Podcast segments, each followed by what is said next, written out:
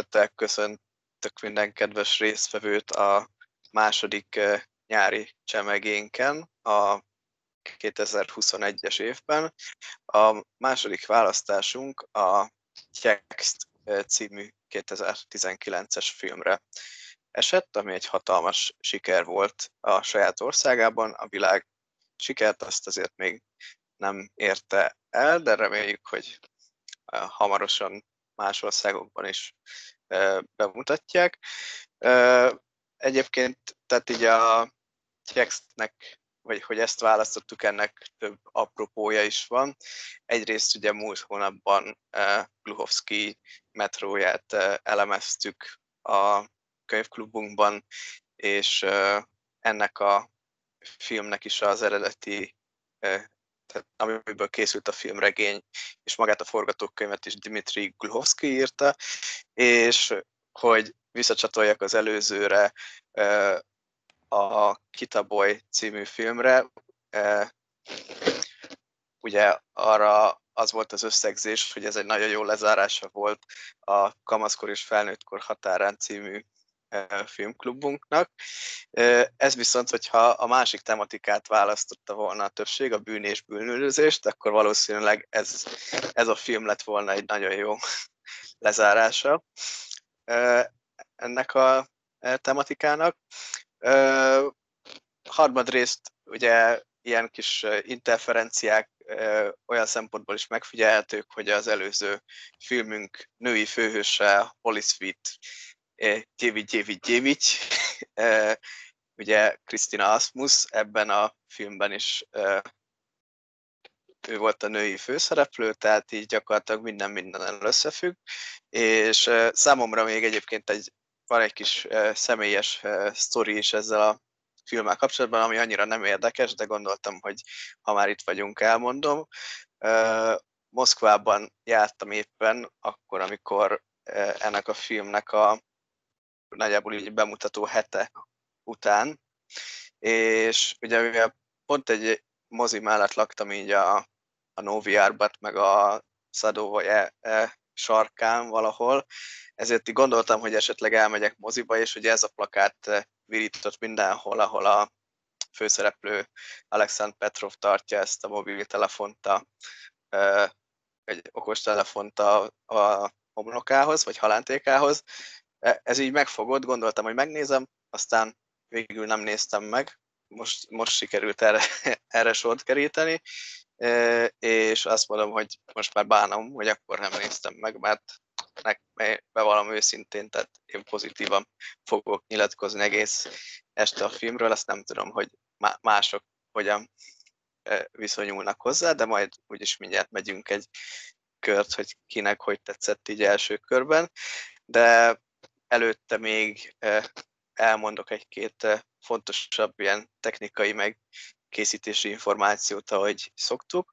Ugye hát az egész történet egy 2017-es regényel kezdődött, tehát ezzel kell kezdeni. Gluhovsky írta. Ugye ezt Gluhovsky, mint a science fiction egyik nagy megújítóját és alkotóját ismerjük, ehhez képest ugye ez egy, ez egy valós, tehát valóságban játszódó sztori, de hát az írónak nem lehet megmondani, hogy mikor mit írjon. Ha mondjuk úgy veszük, akkor Stephen Kingnek is a, a legsikeresebb filmes adaptációja az a Remény rabjaiból készült, amiben semmilyen misztikum nincsen. Szóval nem lehet beskatujázni egy írót, hogyha arról van szó. És ez egyből nagy siker lett, több mint 20 nyelvre lefordították, köztük magyarra is. A, az Európa kiadó, vagy a Helikon, Helikon gondozásában, most nem emlékszem pontosan, és rögtön rengeteg filmes bejelentkezett arra, hogy ezt megfilmesítenék. Tehát az Egyesült Államokból, Olaszországból, Dél-Koreából is érkeztek megkeresések Gluhovsky felé. Sőt, ugye Timur Beckman Betov, aki a, az Éjszakai Őrség című filmekről ismert, ő is nagyon szeretett volna egy ilyen screen life-ról képernyőn töltött életről szóló filmet csinálni, és ő is bejelentkezett. Ő egyébként végül csinált egy Igen. másik ilyen képernyő filmet, a Profil címűt, ami egyszer belekerült a, a longlistre tavaly a nyári csemegék közé, csak nem találtunk hozzá akkor megfelelő verziót, ahogy hogy meg tudtuk volna nézni, és végül ez elmaradt, de egyébként érdemes azt is megnézni, az is egy gyakorlatilag a számítógép képernyőjén játszódik az egész film, és egy angol újságíró nő próbál beépülni az iszlám állam terrorszervezetébe, és hát azt végül nem tudom, hogy milyen sikerrel, de ha jól sejtem, akkor sikerül őt beszervezni, és utána a, a, az ő perspektívája is változik az egész iszlám államról. Na minden esetre végül is, aki megnyerte ezt a forgatást, az Klim Shipenko, 1983-as születésű filmrendező volt, aki fiatal korát az Egyesült Államokban töltötte, és a Kalifornia Egyetemen, a Northridge Egyetemen végzett filmes iskolát, és, és egyébként színészképzőben is járt. Majd pedig 2004-ben úgy döntött, hogy hazatér Oroszországba, és hát először a Pervi kanálnál helyezkedett el, és, és ilyen a, az ottani Total Car műsor, a Paderozsnyik a, a rendezője volt. Majd ugye elkezdett filmeket is gyártani, amit így az következő tíz évben osztatlan közönnyel fogadott a közvélemény. Talán ilyen ismertebb filmjei azok Tojá, ki vagyok én, illetve Ljubit Nyelubit, a Szeret nem szeret, tehát ilyen romantikus kis vigjátékok. Aztán ugye a nagy sikert azt, és az áttörést neki 2018-ban az hozta, hogy a Saljut Szem nevezetű filmet ő rendezhette. Szerintem ez is egyszer rajta volt a nyári csemegés listánkon, és mintha néztük volna, de... Igen, megnéztük. Meg, igen, jó. Együtt, akkor, igen. Akkor ez így jól rémlik. Uh, és tehát ez díjnyertes film lett, megkapta az Orosz Filmakadémia aranysas díját, és ugye ezután következett a Text, amivel 2020-ban ugyancsak mindent megnyert, ami Oroszországban fontos. Emellett pedig ugye készített 2019-ben egy vígjátékot is, a Holop című vígjátékot, aminek már magyar címe is van, Parasztvakítás, lett a magyar címe, ez egy ilyen időutazós film, egy mai egy korabeli fickó visszamegy a 19. századba, ahol paraszt lesz belőle. Minden esetre ez lett a, leg, a minden idők legtöbb bevételét generáló orosz film a mozikban, az orosz mozikban, és egyébként így az örök ranglistán is a külföldi filmek közül egyetlen egy előzi meg. Nem fogjátok kitalálni melyik, de az Avatar. Melyik? Nem, az Avatar. Avatar. A kék, a kék emberek a uh-huh. furcsa bolygón. Uh, igen. Uh, tehát egyébként ugye Sipenko és Gluhovski folyamatosan együtt dolgoztak, ezzel ugye kiküszöbölték azt a sokszor a, a, a regényadaptációk nagy gyerekbetegségét, hogy, hogy nem ugyanazt gondolta a rendező, mint az író, és a többi, és a többi. Tehát ez egy folyamatos felülvizsgálaton ment keresztül Gluhovski és Sipenko prizmáján, és átment ugye Gluhovski folyamatosan konzultált a színészekkel is, hogy milyen játékot képzel el, milyen beállításokat képzel el. Azt hiszem, hogy egyedül azt kifogásolta, hogy a regényben eredetileg volt Iljának, a főszereplőnek nagyon sok álomjelenete, hogy ezeket így nem lehetett rendesen megvalósítani filmen, erről lebeszélték, hogy ezeket belerakják.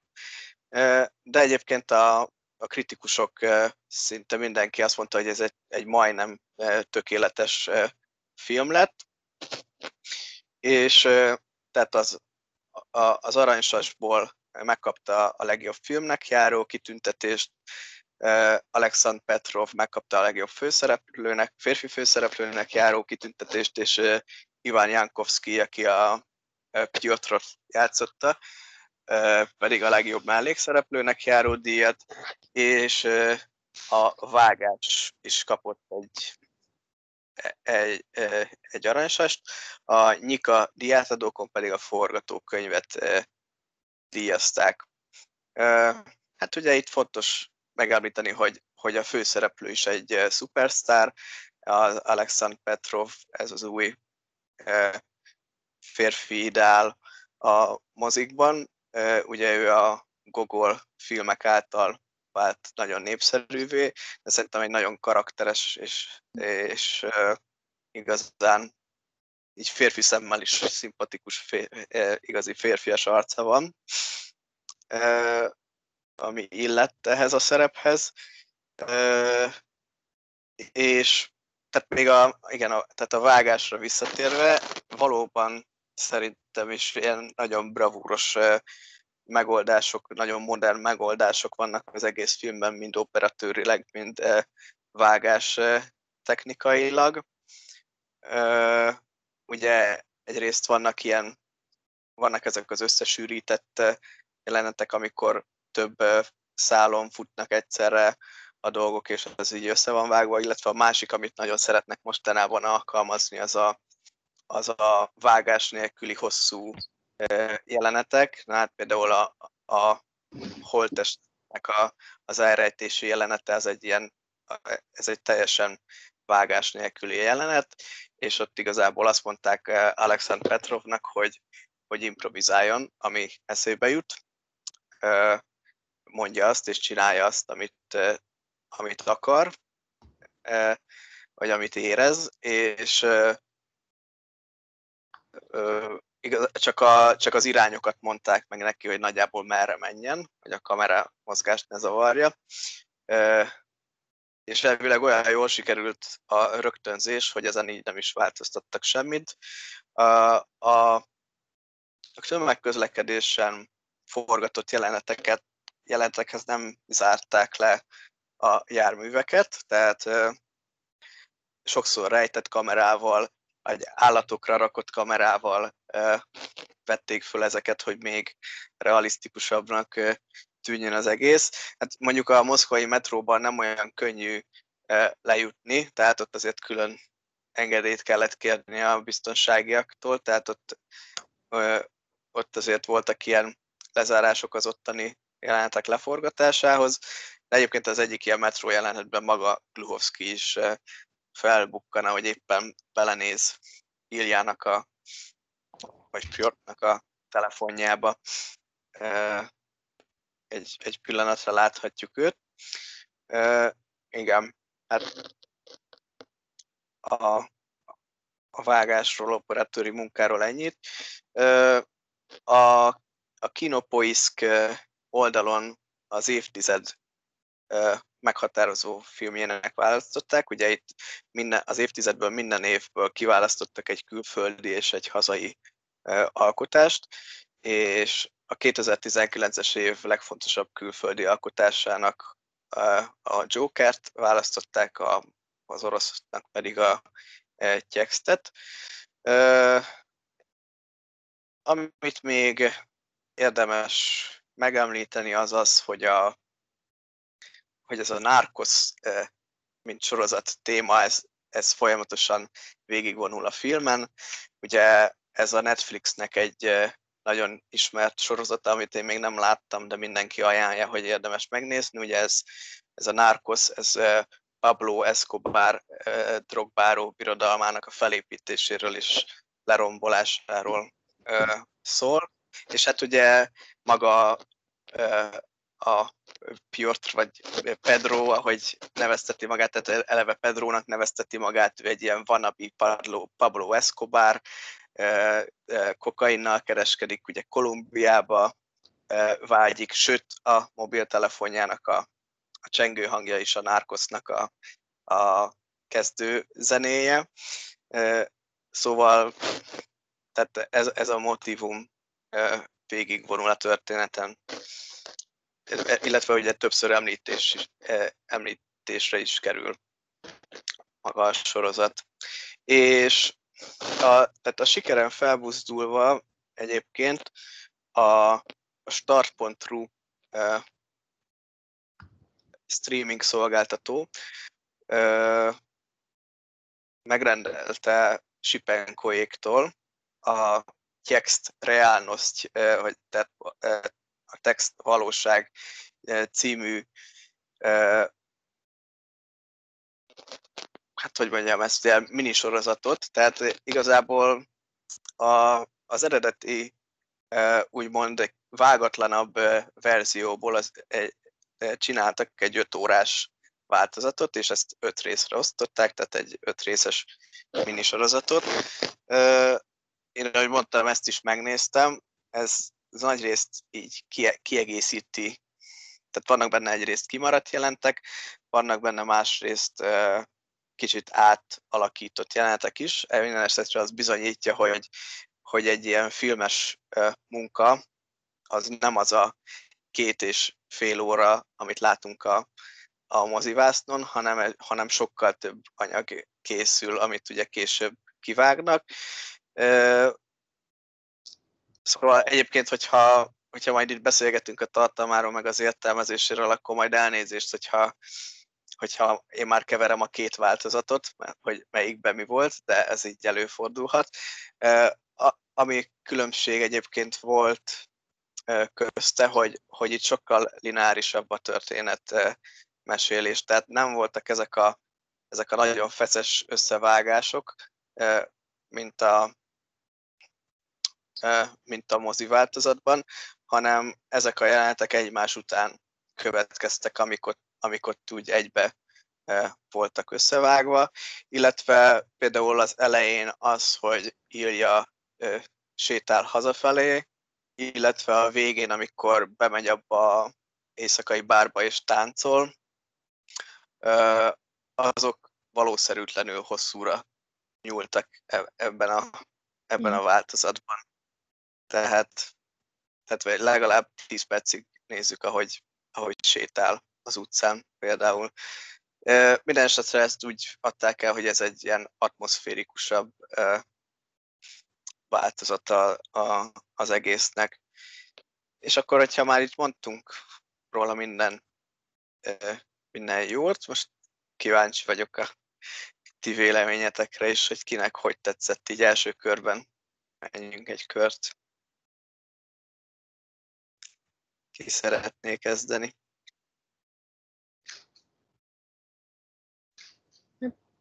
Én szívesen kezdem.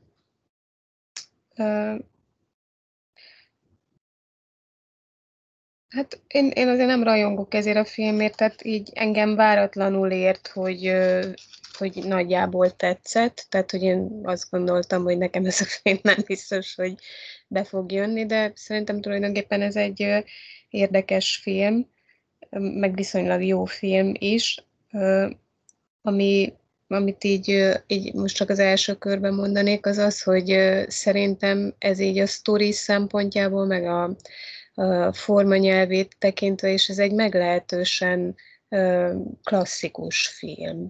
Tehát, hogy én igazából én ezt a filmet nézve, én nem tudnám megmondani csak ha nem tudnék róla semmit, hogy ez a 2010-es években készült film, vagy a 2000-es években készült film, tehát hogy ez szerintem mind a történetét, mind a formai jegyeit tekintve az elmúlt 20 évben bármikor készülhetett volna, és ezt nem kritikaként mondom, hanem inkább érdekességként, hogy, hogy érdekes, hogy miért ennyire műfajtisztelő, meg formatisztelő az alkotógárda tehát így ahhoz képest, hogy Gluhovsky regény, meg ahhoz képest, hogy ez a text ö, ö, című regény, ez mekkora ö, siker volt, ö, az, arra számítottam volna, hogy ez egy kicsit ilyen ö, hatásvadászabb film lesz, ö, mindenféle új, újszerű ö, filmes eszköz bevetésével, de nem.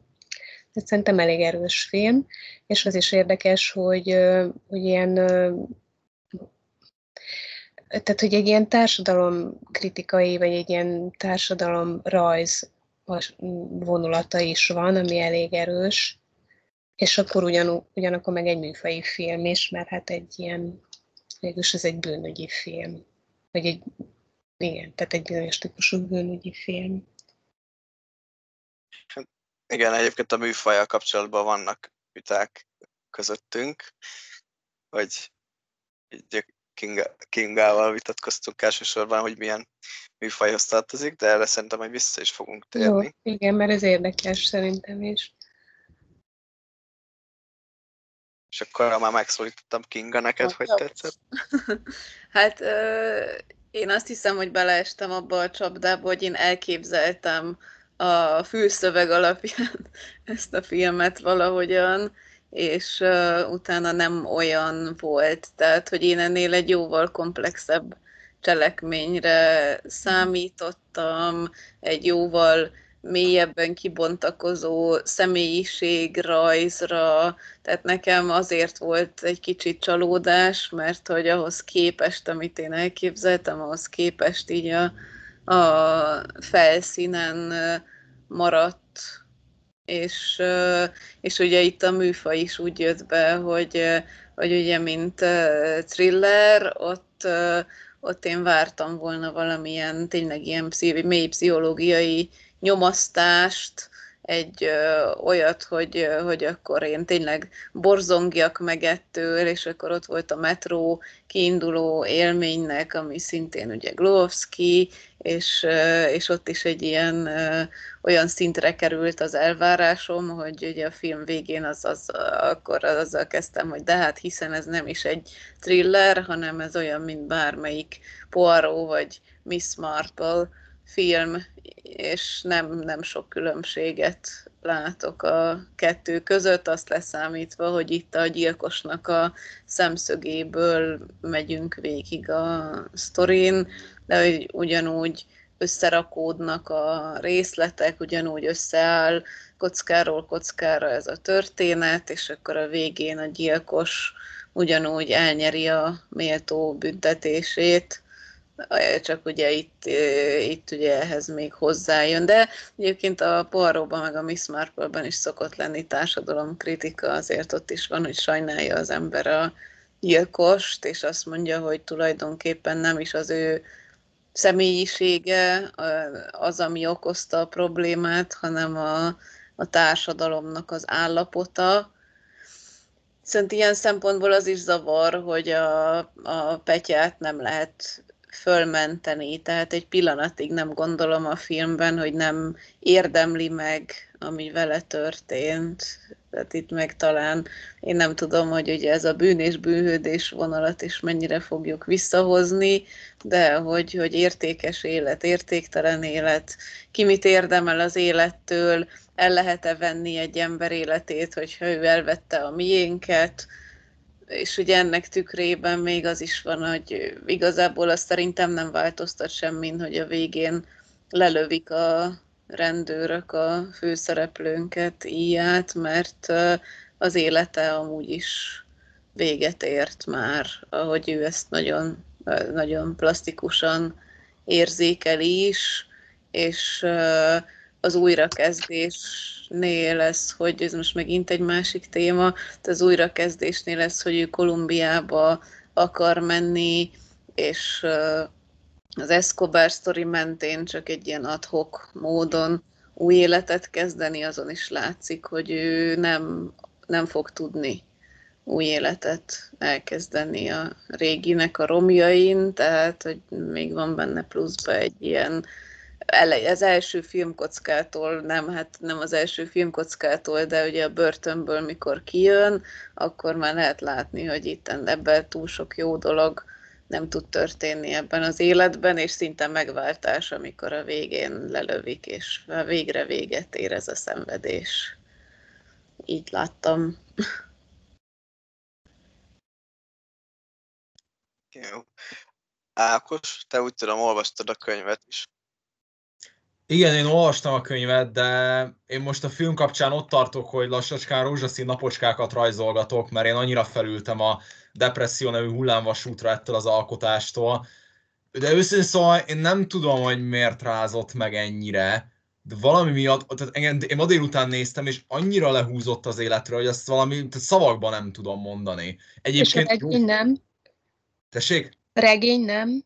Uh, de, de ez érdekes, mert egyébként nagyon jó, film, én jó filmnek, én egy minőségi filmnek tartom, tehát ezzel is teljesen egyetértek. Nekem a regény nagyon tetszett, tehát én, én gyakorlatilag napok alatt olvastam, mert nagyon olvastatja magát, tényleg mindenkinek tudom ajánlani, aki még innen nem forgatta esetleg így uzamosabb ideig a kezei között, de, de nem tudom, engem valahogy, valahogy ez úgy milyen érintett, pedig nem, nem könnyű dolgokról beszél, szerintem nagyon fontos dolgokról beszél, amit Kinga, te is behoztál itt, ez a bűn és bűnödés vonal, az, aztán nem is jó, még később kifejtjük. De így, így első körön ennyi, tehát jó film volt, de, de én borzasztóan, én, tehát én borzasztó sötét hangulatba kerültem tőle, és viszont, viszont ami, ami azért úgy egy piros pont, szerintem nagyon szöveghű volt. Tehát, hogy tényleg a regényel nagyon párhuzamosan haladt, és ezt, ezt itt nem lehet elmondani. Tehát ilyen szempontból a regényfilm adaptáció tekintetében ez, ez teli találat, és ezt a világ bármely pontján csillagos ötössel lehetne ajánlani. Ja, hát ebben nyilván nagyban segített az, hogy maga Gluhovszki volt a forgatókönyvíró. Igen. Igen. Ja. Gabi? Mikrofon. Mikrofon bekapcsolva, Gabi.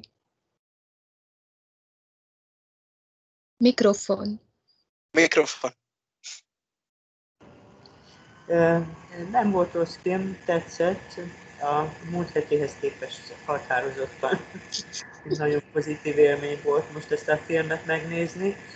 De, de azért maradtak bennem hiányosságok. Én ugyan nem olvastam a könyvet, de a, a téma kapcsán, meg a megfilmesítés kapcsán van egy olyan érzésem, hogy sok mindent maradt ki ebből a filmből. Tehát nem, nem vagyok benne biztos, hogy ezt olyan nagyon jól filmre lehetett vinni. Valószínű a könyv sokkal mélyebben, sokkal árnyaltabban ábrázolja, legalábbis én azt feltételezem, a, a szereplőket is, meg a, a cselekményről is azt gondolom, hogy valószínűleg sokkal összetettebb, mint amit a filmen látunk. És van még egy dolog, ami nem tetszett bennem, nagyon hosszúra sikerült. És amikor az elején mondtad, hogy a rendezői változatban egy 5 órás, nem tudom, hogy hogy lehet azt az 5 órát egyáltalán végigülni, mert itt is néha az volt az érzésem, hogy indokolatlanul hosszú egyik-másik jelenet, és, és emiatt lelassul, az a, az a feszültség, az az izgalom, ami egyébként benne lenne az emberben egy ilyen típusú filmnél, az így egyszer-kétszer úgy, úgy elmúlik, úgy megakad. E, egyébként érdekes, mert én úgy láttam, hogy a, tehát a filmnek ilyen tök jó tempója volt, tehát így magával vitt nagyon sokszor. És, De és van, ilyen... nagyon jó részek, és aztán, és aztán nem tudok hirtelen példát mondani, de mm,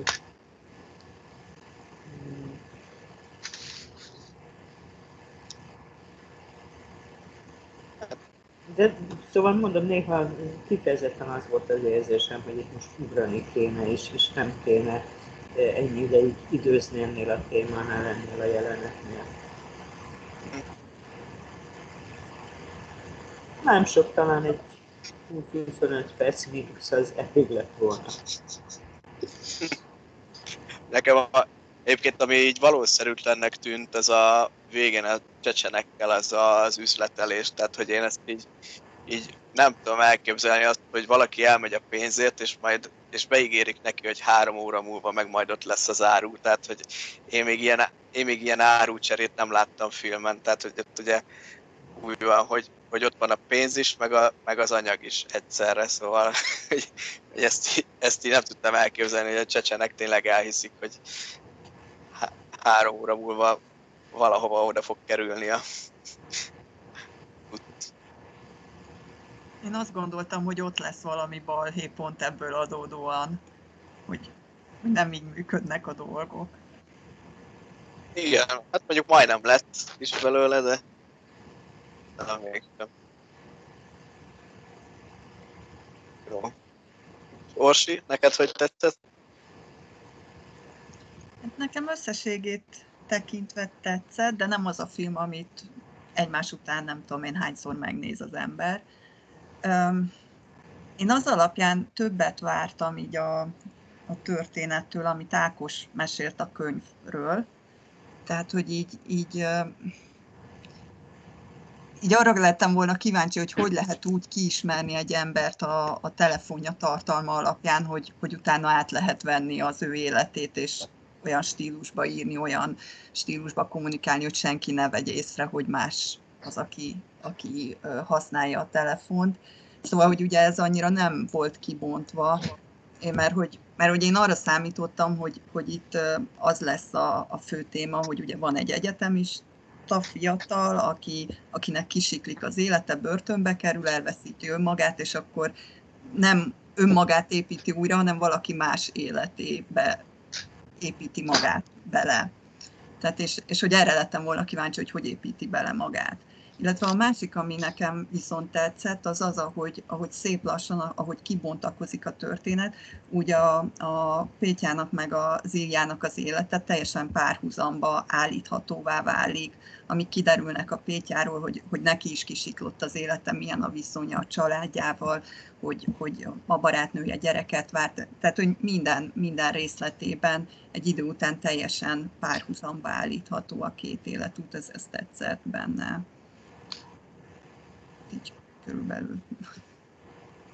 Tehát azért így meg, valamennyire megváltozik a véleményünk mind a két szereplőről is. Tehát hát igen, ez alapján igen. Mm. tudom, hogy melyikkel kezdjük, mert itt nagyon sok érdekes dolgot felhoztatok, amik így nekem is így eszembe jutottak, hogy körül lehetne járni. Ez, eh, kezdjük esetleg a műfajjal? Hogy hogyan lehet, mert szerintem az a legegyszerűbb. Ugye itt a honlapon Zsuzsa ő krimiként jelenítette meg. Én ugye az IMDb-n ott thrillernek, illetve drámának apostrofálva olvastam, úgyhogy én thrillerként hirdetgettem mindenhol. azt néztem, hogy a Wikipedia meghatározása szerint ez egy kriminálno-dramaticzny, psychologiczny thriller. Tehát egy... Hát ez precízebb, igen. egy bűnügyi dráma, pszichotriller. Tehát, tehát gyakorlatilag ugye ez egy ilyen, ez egy ilyen újszerű fusion film. Nekem így az jutott eszembe, hogy ugye ezt sokszor ilyen commerce-nek gondoljuk ezt a műfajt, hogy krimi, meg thriller, meg akciófilm, hogy, hogy ez mennyire commerce, vagy egyáltalán meg kell védeni ezt a műfajt a, attól, hogy commerce legyen, vagy, vagy ez így jó, ahogy van. Én egy, egy picit távolabbról, szóval így látszólag nem erre fogok reflektálni, amit most mondtál, Viktor, de azért végső soron mégis.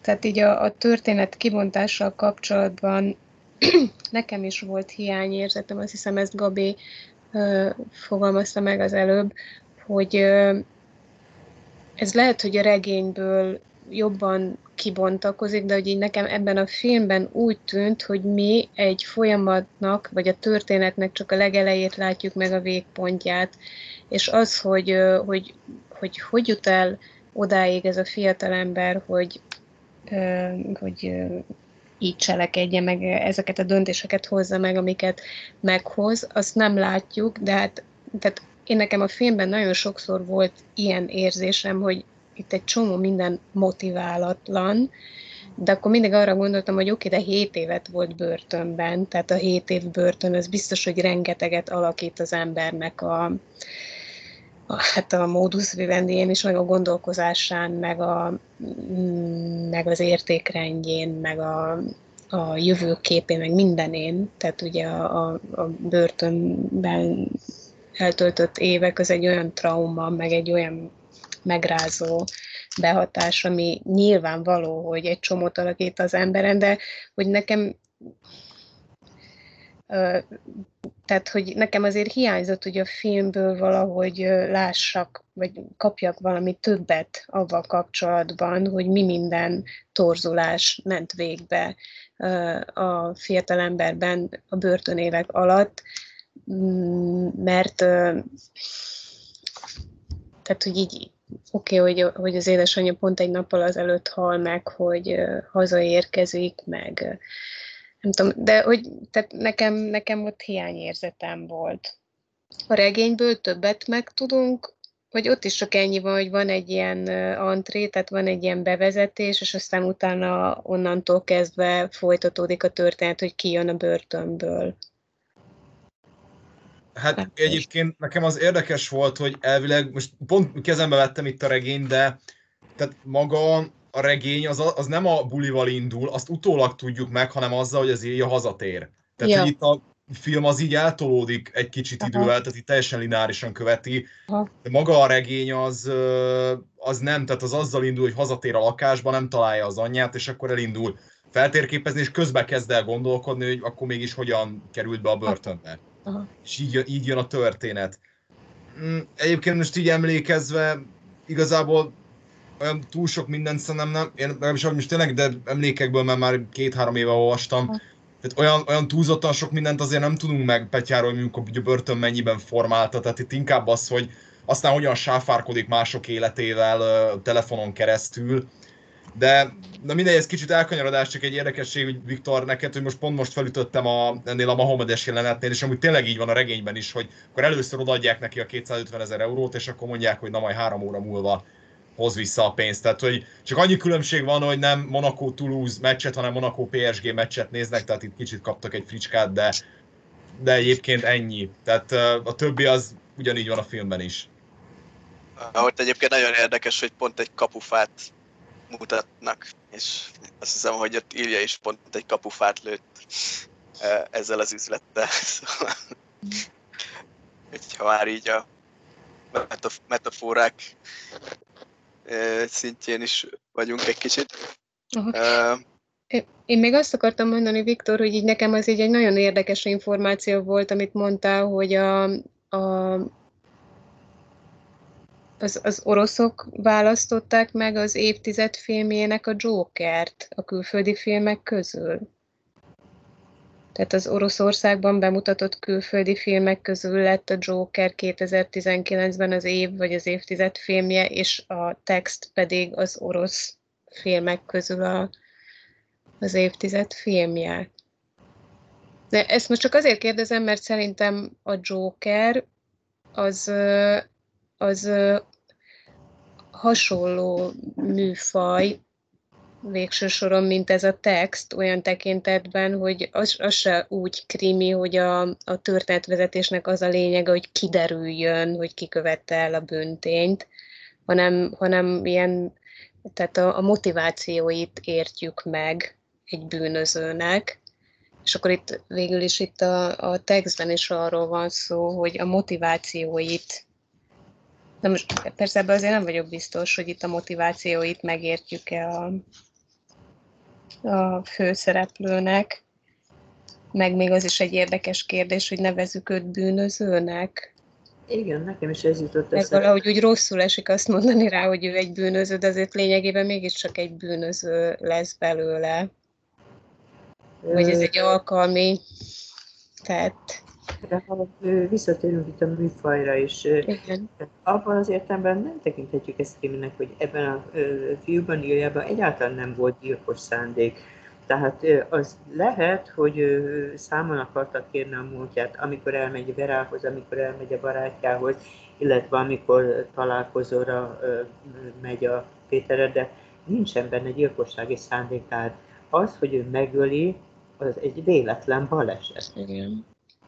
Tehát ez, ez nem bűncselekmény, hanem egy véletlen baleset.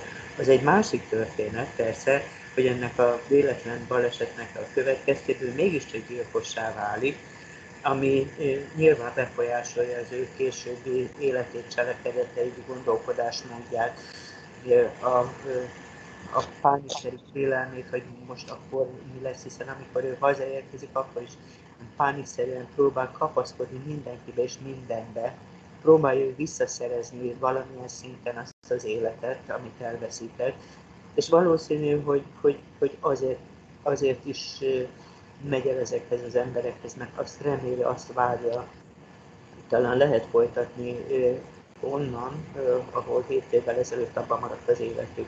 Mondjuk az is igaz, hogy valamiféle leszámolás azért csak készül ezzel a rendőrrel, mert azért kiderül, hogy a, a börtönévek alatt ő azért követte az életüket, hogy mi történt vele. Tehát valamit számon akar rajta kérni, de, de nem hiszem, hogy, hogy, hogy gyilkos szándékkal ment volna ő erre a megbeszélésre, erre a találkozóra. Mm. Hát, lehet, lehet, hogy a könyvben erre való utalások nincsenek, amiből ez kiderül. A, hát a könyvben most néztem egyébként, a film az tompít a gyilkosságon, mert a könyvben úgy van, hogy Petya előkapja a kését, és kicsit vulgárisan fogalmazva plastikai sebészt játszik a bár mögött, tehát hogy ő belevágja az állába meg az arcába a kését. Aha. Tehát ott nem így van, hogy beleveri a fejét a vascsőbe egy kisebb dulakodás után, hanem ott tehát ott előkapja a kést, és bum. Aha. És ez szándékos? Hát igen, mert hogy, és hát tulajdonképpen ott picit olyan, mintha ugye elborulna az agya, mert ugye ott is van ez, hogy beszélgetnek, hogy akkor ugye kéne tőle drog, meg közben kérdezgeti, hogy emlékszel, emlékszel rá, és akkor csak a Petya elő mondja, hogy igen, igen, adok neked, és talán amikor félrehívja, akkor előkapja az igazolványát, meg mutatja a telefonját, hogy felvette ezt a beszélgetést, és hogy fel fogja nyomni őt a rendőrség, és ekkor kapja elő, és ekkor döfi bele. És figyeljétek, a, nekem az a film alapján így nem volt teljesen világos, hogy amikor a, ebben a, ezen a szórakozó helyen ez a Pétya letartóztatja a, a főszereplőt, a, tehát azt miért csinálja? Az ő egyszerűen csak fogni akar, egy, tehát csak fel akarja mutatni, hogy ő aznap este is letartóztatott valakit? Vagy, Igen, vagy miért? annak semmi más Azért, mert belekötött az Ilja. Oké, okay, és... de például a lányt miért akarja? De, tehát, hogy milyen szándékkal mennek oda? Egyszerűen csak ö, drogfogást akarnak felmutatni? Szerintem igen, tehát csak razziáznak egyet, és akkor, hogy felmutassák a kvótát, letartóztatnak embereket. És mivel ugye az, a, az Ilja beszólt neki, ezért gondolja, hogy őt meg lett készteti. Igen, tehát ugye a lány védelmére kell. Igen. Igen. Viszont ez nagyon érdekes, hogy Ákos azt mondod, hogy a, hogy a könyvben az volt a motiváció, hogy a gyilkosságra, hogy felvett, hogy mutatja, hogy felvette a beszélgetést. Itt nekem egyértelműen a filmben az a feszültség jött ki belőle, amit ugye az, any- az édesanyjának a halála okozott, hiszen a- abban a pillanatban kezd el ütni, hogy, hogy Pétje azt mondja neki, hogy menj haza anyádhoz. Anyádhoz, igen. Igen, igen. És, és hogy ettől, ettől borul el. Az... el. Igen. Hát, és e, egyébként e, például az is egy e, szerintem egy jó húzás volt, hogy hogy ezt a konfliktust az anyukájával a legelejére eh, rakták. Ez nekem egy ilyen eh, nagyon szomorú jelenet volt az, hogy, hogy így, így folyamatosan eh, tehát a szeretteinket akaratlanul is néha megbántjuk, mert valamit így nagyon akarunk, és akkor ugye mi már sejtjük, hogy, hogy írja nem tér vissza abból a buliból, hanem letartóztatásba kerül, és hogy egy ilyen nagyon tehát egy ilyen nagyon drámai pillanatban hagyja ott faképnél az anyját, és viszont nekem az, az még tragikusabbá tette az egészet, hogy a, gyakorlatilag a hazaérkezés előtti napon el is veszti, tehát nekem, nekem valahol ott volt a, a mélypont az egészben. És hogy innen, hogy innen, innen, hogy tudja felépíteni magát az ember, miután, miután 7 évet elhúzott a börtönben, ez, ez tényleg egy, egy e, nagy kérdés. Egyébként nekem a filmből a mondjuk így, hogy a kedvenc jelenetem, vagy én a legerősebb, meg a legcsodálatosabb epizódnak is tulajdonképpen a filmnek a felütését tartom, és ezt kétszer is megnéztem, és ö, ö, érdekes, hogy nekem, Viktor, nekem nem volt egyértelmű, hogy ebből a buliból ő nem fog hazatérni. Szóval... Hát, nekem, nekem is csak azért, mert tudtam, hogy mi lesz, a, vagy sejtettem, hogy mi lesz a sztori. Aha. Na, szóval én, én, nekem így nem, nekem, én nem gondoltam erre, de hogy így azt akarom mondani, hogy ebben az első jelenetben, ebben annyi ilyen tulajdonképpen torokszorító szépség volt ebben a jelenetben, ahogy az anya egy tanítón, vagy egy tanárnő így próbál hatással lenni a fiára, hogy mind a kettőnek teljesen igaza volt a maga álláspontjában. És hogy annyira szép volt az, hogy milyen szépen feszülnek egymásnak, mert mind a kettő védekezésből, de a másik másikat tiszteletben tartva, meg a másikat szeretve próbál valahogy ebből a párbajból győztesen kikerülni. Igaz, hogy a, a 20-as évei elején járó fiatal embert, aki egyetemista, azt már nem lehet úgy megbüntetni, hogy otthon szobafogságra ítélik, mert hát ez már ugye nem így van. És a, az, az is, tehát nagyon szép mondatok hangzanak el ott, amikor fölhívja a, a Verát, a szobájából a fiú, hogy hát most úgy tűnik, hogy így nem tud elmenni, mert ő beült az anyja az ajtó el, és akkor most mit csináljon most? verekedjen össze vele, vagy mi a fenét csináljon, tehát hogy így hogy lehet ebből a helyzetből. Szóval, tehát az, az, az nagyon szép jelenet volt, és abban például, ab, abban a jelenetben így én, én éreztem abszolút generációs mélységeket, meg társadalmi mélységeket, mert ott, ott abba azonnal megcsillant az, hogy milyen lehet egyedülálló anyaként fölnevelni egy fiút, hogy milyen az, amikor tanárnő az anya, és jó tanulónak neveli a saját fiát, és nem csak az iskolában a gondjaira bízott tanítványokat, akkor az, hogy így mennyire sokat számít még a szülők generációjának az, hogy hogy egyetemre menjen, hogy jól tanuljon az egyetemen, és hogy ott is kötelesek tudom kell tanulni, holott ma már az egyetemista lét az már teljesen más, mint mondjuk az én gyerek, vagy az én szüleim fiatal korában volt, vagy akár az én egyetemista éveim alatt is, tehát hogy itt milyen generációs váltás ment végbe, amit ugye nehéz mind a két generáció képviselőjének valahogy a másik tudomására hozni, tehát az nagyon, szerintem az nagyon erős jelenet volt, és akkor szerintem is itt a, a, a legmegrázóbb pillanat az, az, amikor hazajön a börtönből, és kiderül, hogy az édesanyja meghalt az előző napon de aztán utána a későbbiekben szerintem ez az első jelenet, ez így műfajilag, meg hangulatát tekintve, meg a mélységeit tekintve is így kilóg az egész filmből, tehát szerintem ehhez képest utána a film egy nagyobb része azért nekem sekélyesebb volt, mint amit ez az első felvonás ígért, viszont a bűn és bűnhődés témakör mellett, amit a Kinga is mondott, nekem itt még egy nagyon érdekes ö, ö, problémakör, vagy ilyen kérdéskör ö, is fölsejlik a filmben, hogyha van egy borzasztó nagy traumánk, ö, azt föl tudjuk-e úgy dolgozni, hogyha megpróbálunk azonosulni azzal, aki ezt a traumát a mi életünkbe okozta. Szóval ez egy, ez egy érdekes problémakör, mert ugye itt végül is arról van szó, hogy ő meg tehát hogy egyre jobban megérti a, mot- a viselkedés, ennek a Piotr viselkedésének a motivációit azáltal, hogy a min a telefonon keresztül belelát az életébe. Tehát, hogy ez, ez is nagyon érdekes, de lehet ez is külön kör, hogy majd erről beszéljünk. Még a Jokerhez akartam csak mondani, hogy ez a, a, amúgy ez a Joker is egy olyan film, szerintem nem tudom, ki látta már. Valaki már látta közületek.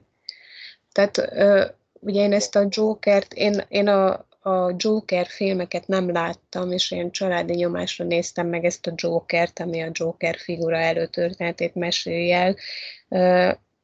De szerintem ez, ez egy nagyon érdekes film. Tehát így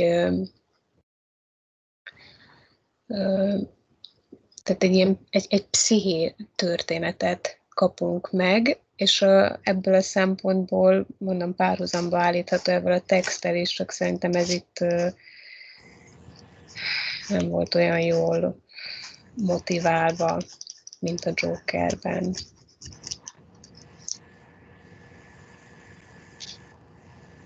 Egyébként, hogyha már így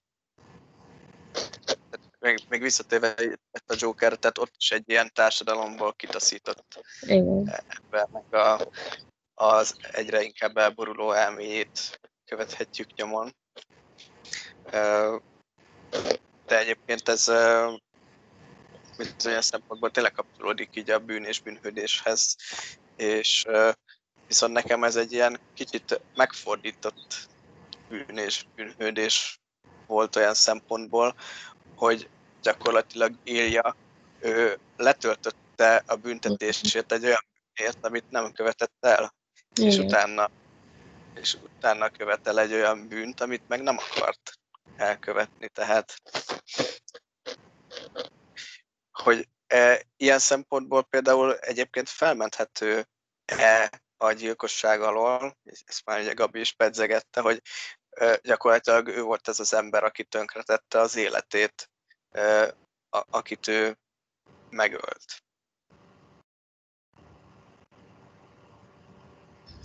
Hát mondjuk én, tehát szerintem e, ebben a kérdéskörben az a nagyon nehéz, hogy ha egy abszolút egyértelműen elítélhető cselekedetnek megértjük a motivációit, és esetleg meg is tudunk neki bocsájtani, vagy fel tudjuk menteni, mert értjük, hogy mi vezetett oda, hogy azt csinálta, amit csinált, hogy attól maga a tett, az mégis elfogadhatatlan. Tehát ugye itt, itt azért itt egy ilyen probléma körül van szó, hogy, hogy az önbíráskodás az megengedhető, vagy nem engedhető-e meg, és amúgy én azt látom, hogy itt azért az utóbbi évtizedben ez a kérdés nagyon sok műalkotásban, meg commerce, meg kevésbé commerce filmben, meg könyvben is tematizálódik, hogy van olyan önbíráskodás, ami elfogadható, sőt, egyenesen szimpatikus. De én a magam részéről azt gondolom, hogy ez egy igen veszélyes haladási irány, mert mely, hol lesz az a grémium, aki ezt majd meg tudja mondani, hogy melyik az az önbíráskodás, ami igazolható és megbocsájtható, megengedhető, sőt, esetleg dicsérendő is, és mi az az önbíráskodás, ami viszont köztörvényes cselekedetnek számít. Tehát én, én azt gondolom, hogy ez egy nagy jogtörténeti előrelépés volt, amikor a nem emlékszem pontosan, de talán még az 1950-es években is például Olaszország bizonyos területein a vérbosszú az egy abszolút elfogadott és törvény által nem szankcionált dolog volt. És hogy az azért így a, a jogtisztaság felé, tehát nagy lépés volt, amikor a, a vérbosszú kategóriát, ezt így kiiktatták a, a társadalmi életből, legalábbis Európában, nem biztos vannak olyan társadalmak még, ahol ez még egy érvényes, kategórikus imperatívus, de azért Európában már nem. Hát a kaukázusban még szerintem azért nyomai még megvannak mind a mai napig. Jó, de hát ez más kérdés, hogy bizonyos kisközösségekben ennek az, az ereje, meg az érvényessége az még megvan, de azokban a, az országokban sem engedi meg ezt a törvény, csak legfeljebb nem jut el a, a odáig a dolog, hogy, hogy bírósági ügy legyen belőle. És most inkább olyan ügyekben van ez, hogy ez például egy aktuális, hogy egy nő megölte azt a férfit, aki így évtizedeken keresztül erőszakolta, és akkor, hogy mennyire ítéli a bíróság, elítéli-e. Van, aki azt mondja, hogy nem kellene elítélni, van, aki azt mondja, hogy ugyanolyan gyilkosság, tehát, hogy most ez, ez tűnik egy ilyen aktuális kérdésnek, hogy az ilyen típusú visszaélés legitimálja-e a gyilkosságot, és ebben így azért így, így nincs, nincs jó válasz még.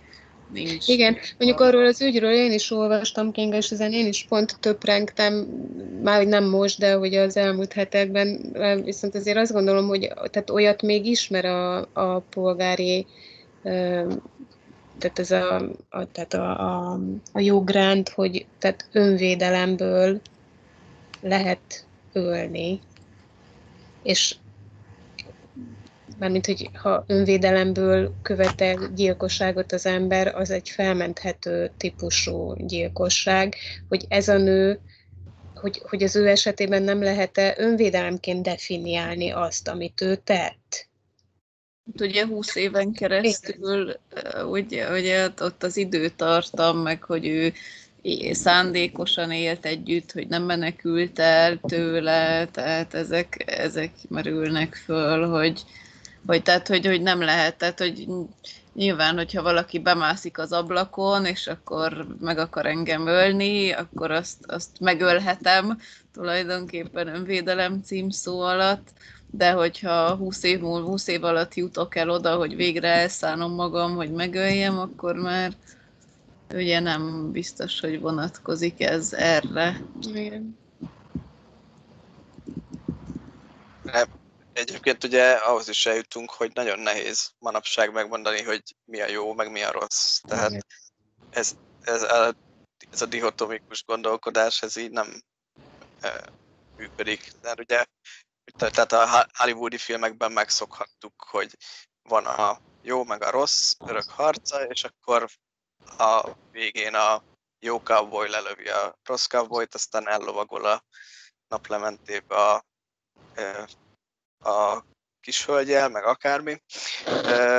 Itt viszont ugye van egy erős ilyen paradigmaváltás, ami nem tudom, hogy mikortól datálható, de szerintem ez elég jól megfigyelhető a, a nyugati filmművészetben is, hogy hogy a rossz, hogy, hogy a, a gonoszak azok e, e, egyre jobban ilyen megvan ideologizálva, hogy mik, mik az ő motivációi, illetve ugye az antihősök, e, sokszor antihősök válnak e, hőssé. És még, még lehet, hogy továbbra is az van, hogy a, a, a nyugatiaknál, hogy a végén a a jó nyer, annak ellenére, hogy a gonosznak ismerjük a motivációit, de azért itt szerintem itt keleten annyira nem egyértelmű. Uh-huh. Egyébként Viktor, ez a, a, én úgy tudom, hogy ez az 1990-es évek közepén jelentek meg az első olyan hollywoodi uh, szuperprodukciók, ahol a bűnözők uh, váltak abszolút a pozitív hősé. Most nem jut eszembe, majd eszembe fog jutni, hogy mi volt az első olyan film, amivel itt Magyarországon a kritika ilyen értelemben is foglalkozott.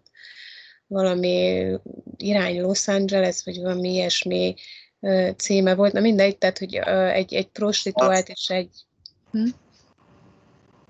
Ja, a, nem a tiszta románc? Nem, az, az, az is a 90-es évek közepe, ugye az egy Tarantino film. Uh, mm,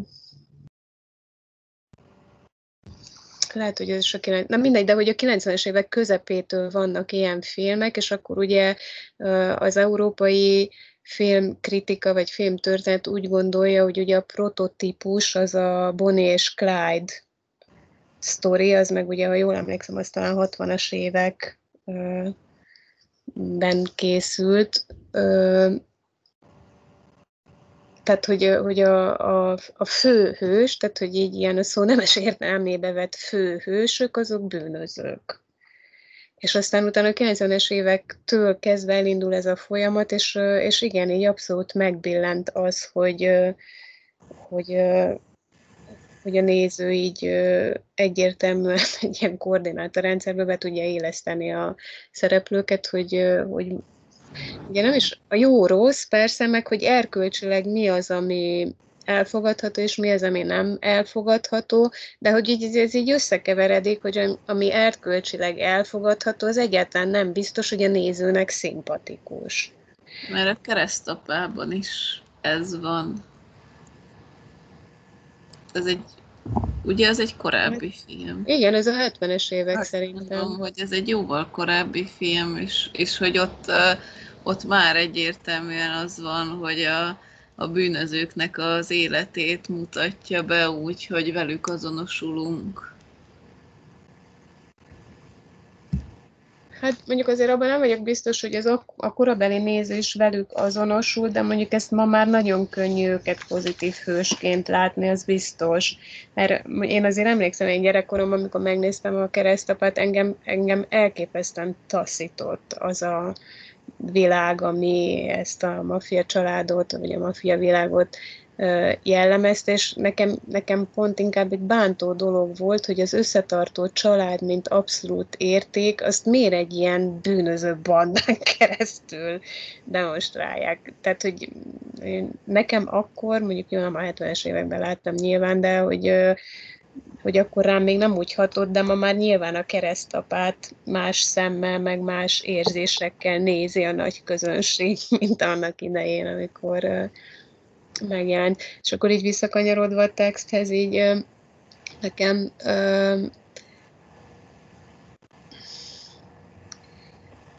Szóval nekem, nekem nem lett szimpatikusabb a Piotr attól, hogy kiderült, hogy milyen családi mm, izékkel küzd, tehát hogy így valahogy én ettől így nem tudtam közelebb kerülni hozzá, hogy úgy mondjam, így nekem nem, nem, nem, nem kezdett el tetszeni ez a meg egyáltalán nem kezdtem el sajnálni, hogy szegénynek milyen nehéz élete volt és, és azt is így szokatlannak találtam, hogy a, hogy a, hogy hívják a fiút, a főszereplőt?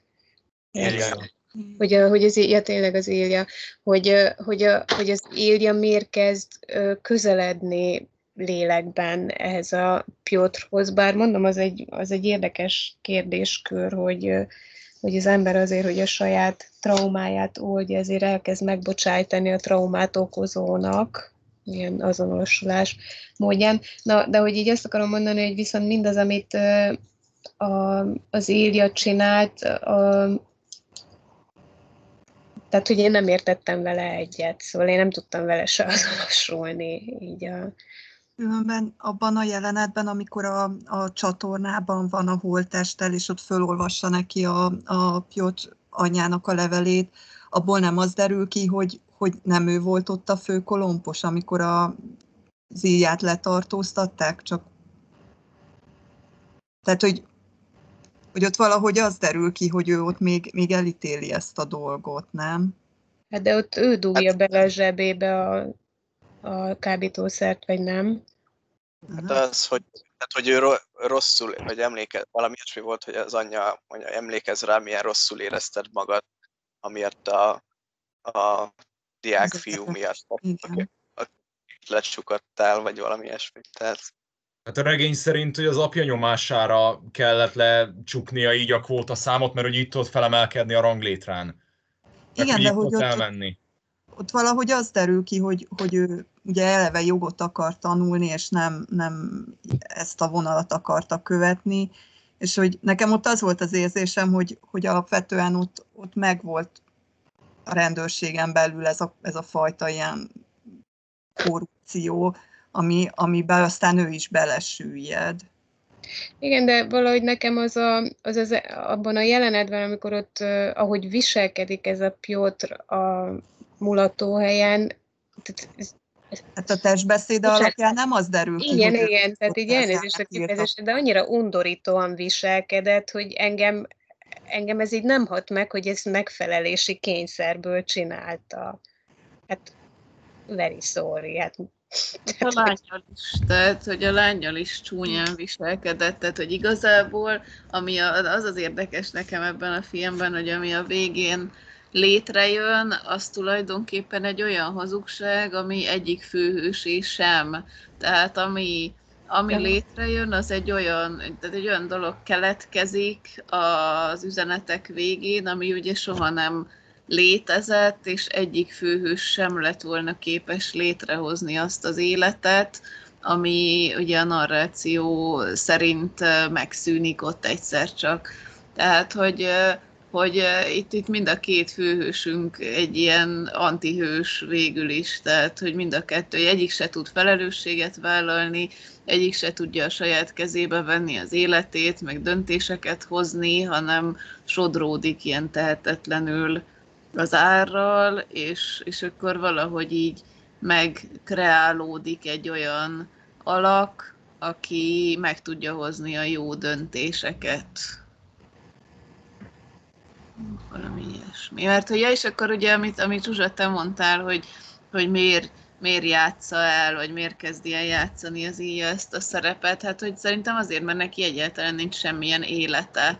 Tehát ő neki egy nagy üresség adatot, és uh, azt a, és, és igazából milyen jó lenne, hogyha lenne neki is egy élete, és akkor itt meg már belemegyünk abba, hogy a képernyő, a képernyő kritikába, hogy akkor azok az embereknek üres az életük, azok milyen könnyen beszippantódnak egy ilyen virtuális világba, ami valami olyasmit jelenít meg, ami neki jó lenne, ha lenne, mint például a nő, aki gyereket vár, az anya, aki ugye mégiscsak próbál róla gondoskodni, egy apa, aki egy nagy szemétláda, de azért mégiscsak meg lehet vele próbálni rendbehozni a kapcsolatokat. Tehát, hogy az emberi életnek a kulcs illúzióit próbálja meg megtalálni ebbe a virtuális életbe, és akkor azért is meg kell halni a végén, mert hogy ez egy hazugság, ami, ami nem létezhet. És itt viszont nem értem a végét, hogy akkor mit keres, tehát hogy, hogy a, nem jut eszembe a nőnek, hogy Nyinának hívják a nőt. Nyina meg a kislánya állnak ott a sír előtt, és hogy mi tudjuk azt, hogy a kislány egyáltalán azért, csak azért állhatott, mert így megmentette őt, máskülönben ugye elabortálta volna az anyja, de hogy ők mit keresnek ott a sírnál, tehát ők csak azért mehettek oda, hogy, hogy leköpködjék a sírt, vagy na, szóval hogy hogyha az egy megbocsátó jelenet, akkor annak semmi alapja nincsen, ha nem az, akkor miért nézzük az utolsó képkockában? Erről De mit hogy az gondol? ott Nina volt? Igen. Igen. Akkor én ott azt, azt félreértelmeztem, én azt hittem, hogy a Vera az. Először én is, de aztán másodjára, amikor megnéztem, akkor már láttam, hogy a Nyina. Ott volt az anyajegye. Igen, az anyajegy miatt. Én még vissza is pörgettem, hogy megnézzem. És egyébként a kislányt, azt a rendezőnek a kislánya, Clementina játszotta. Ez, ez csak egy kis mellékszál, de egyébként ez, ne, ez nekem is szöget ütött a fejembe, hogy ez az, ez az utolsó jelent, ez annyira ilyen szervetlenül kapcsolódik az egészhez, vagy pedig én nem értem az összefüggéseket, mert igen, tehát az egyik az az lehet, hogy azért megy ki, mert hogy, hogy leköpködje a sírt, tehát hogyha, hogyha nem tudta azt, hogy, hogy gyakorlatilag az utolsó napokban vele beszélt. Viszont hogyha ugye egy, egy nyomozás kiderítette, hogy a, hogy a Petya az már egy hat napja halott volt, és akkor gyakorlatilag ezzel a halott ember, tehát a halott ember helyett az Iljával levelezett, és ő hozta helyre az életét, akkor viszont lehet valamiféle hála érzet. Igen. Én, én ezt az utóbbit gondoltam az egészhez. Mindenesetre a színésznő mimikájából így nem nagyon lehetett kiolvasni, hogy, hogy, hogy mire gondol, pedig én próbálkoztam erősen. Mondjuk lehet, hogy ez így érdekes is, de én, én tehát hogy mondjam, az, az szerintem az én logikámba az illeszkedik, hogy tehát szerintem ez így egyértelműen kiderülhetett a halál időpontja, és akkor onnantól kezdve már ezt nem volt nehéz a nőnek kideríteni, hogy a, hogy a, a Pétya halála után még napokon keresztül még valakivel beszélt, és hát ki mással beszélt volna, hogyha nem a gyilkossal. Viszont, viszont akkor, akkor ez is egy, egy nagyon úgymond creepy, creepy dolog, hogy, hogy hogy a gyilkosával beszélget, és akkor utána mégis egy köszönetet mond, meg ha jól sejtem, akkor lehet, hogy még ő is temettette el őt is, meg az anyját is. Nem az anyját, és tényleg, mert hogy, hogy pénz az nem volt, a gyilkosok, ugye ott, ott el is hangzik valami ilyen a krematóriumban, hogy hajléktalan temetést adnak az anyjának, hát gondolom, akinek nincs pénze, és gyilkos, akkor annak is, ott meg ugye tényleg azt látjuk, hogy azok szép, szép kettős síremlékük van, de hogy közben meg a lánynak a helyébe én nem is tudom. Tehát, hogyha kiderült az igazság, akkor a család az úgyis kivetette magából, nem? Tehát akkor nem fogadták be, mint a halott fiúknak a menyasszonyát. Tehát nem, nem áll össze. Nekem ez ott nagyon-nagyon nem áll össze a kép. Nem viszont ugye, hogy az utolsó beszélgetésekben az, az apával megbeszéli, hogy, hogy ez a te unokád, és, és vigyáznod kell rá, mint hogyha a fiad lenne, hogyha velem valami történik, de ez már az írja mondja. Tehát ott lehet, hogy a család itt tényleg átgondolta a dolgokat, és így a gondozásukba vették a, a nyinát. de ez csak egy ilyen feltételezés. Hát én, én elfogadtam a filmhez készült szinopszist, amit olvastam, ami, ami úgy ö, sommázza ezt a történetszálat, hogy az írja rendbe rakja a családi életet, amit a, ami a Pétya után marad. Tehát Úgyhogy én, én valahogy bennem ez így, így állt össze, hogy, és az, hogy ezt a, az Ilja rakta rendbe, ez aztán így összeáll a, az életben maradt családtagoknak is. Akkor persze, hogy így jó, hát ez egy másik kérdés, hogy most ettől függetlenül egy gyilkosra lehet-e hálával tekinteni, tehát hogy ez, ez nem tudom. Ez azért érdekes kérdés, igen. Ez olyan a, kicsit, mint az ulejkában, nem teljesen, meg nem látványosan, de azért egy kicsit olyan. Figyeljetek, én még ahhoz a vonalhoz szeretnék valamit mondani, hogy belebújik ez az írja a Pétya bőrébe. Tehát egyrészt egyébként igazad van, King, hogy ez egy nagyon érdekes tematizálása annak a problémakörnek is, hogy a képernyő, meg vagy a virtuálisan létező, tehát hogy a virtuális lenyomatunk, az, az egy reális akármi-e. De azt akarom csak, na, tehát ehhez azt szeretném hozzátenni, hogy ez a más, a saját életem elhagyás és más életébe vala belebújás problémakör, ez azért már régebb óta benne van a művészetekben, meg az irodalomban is.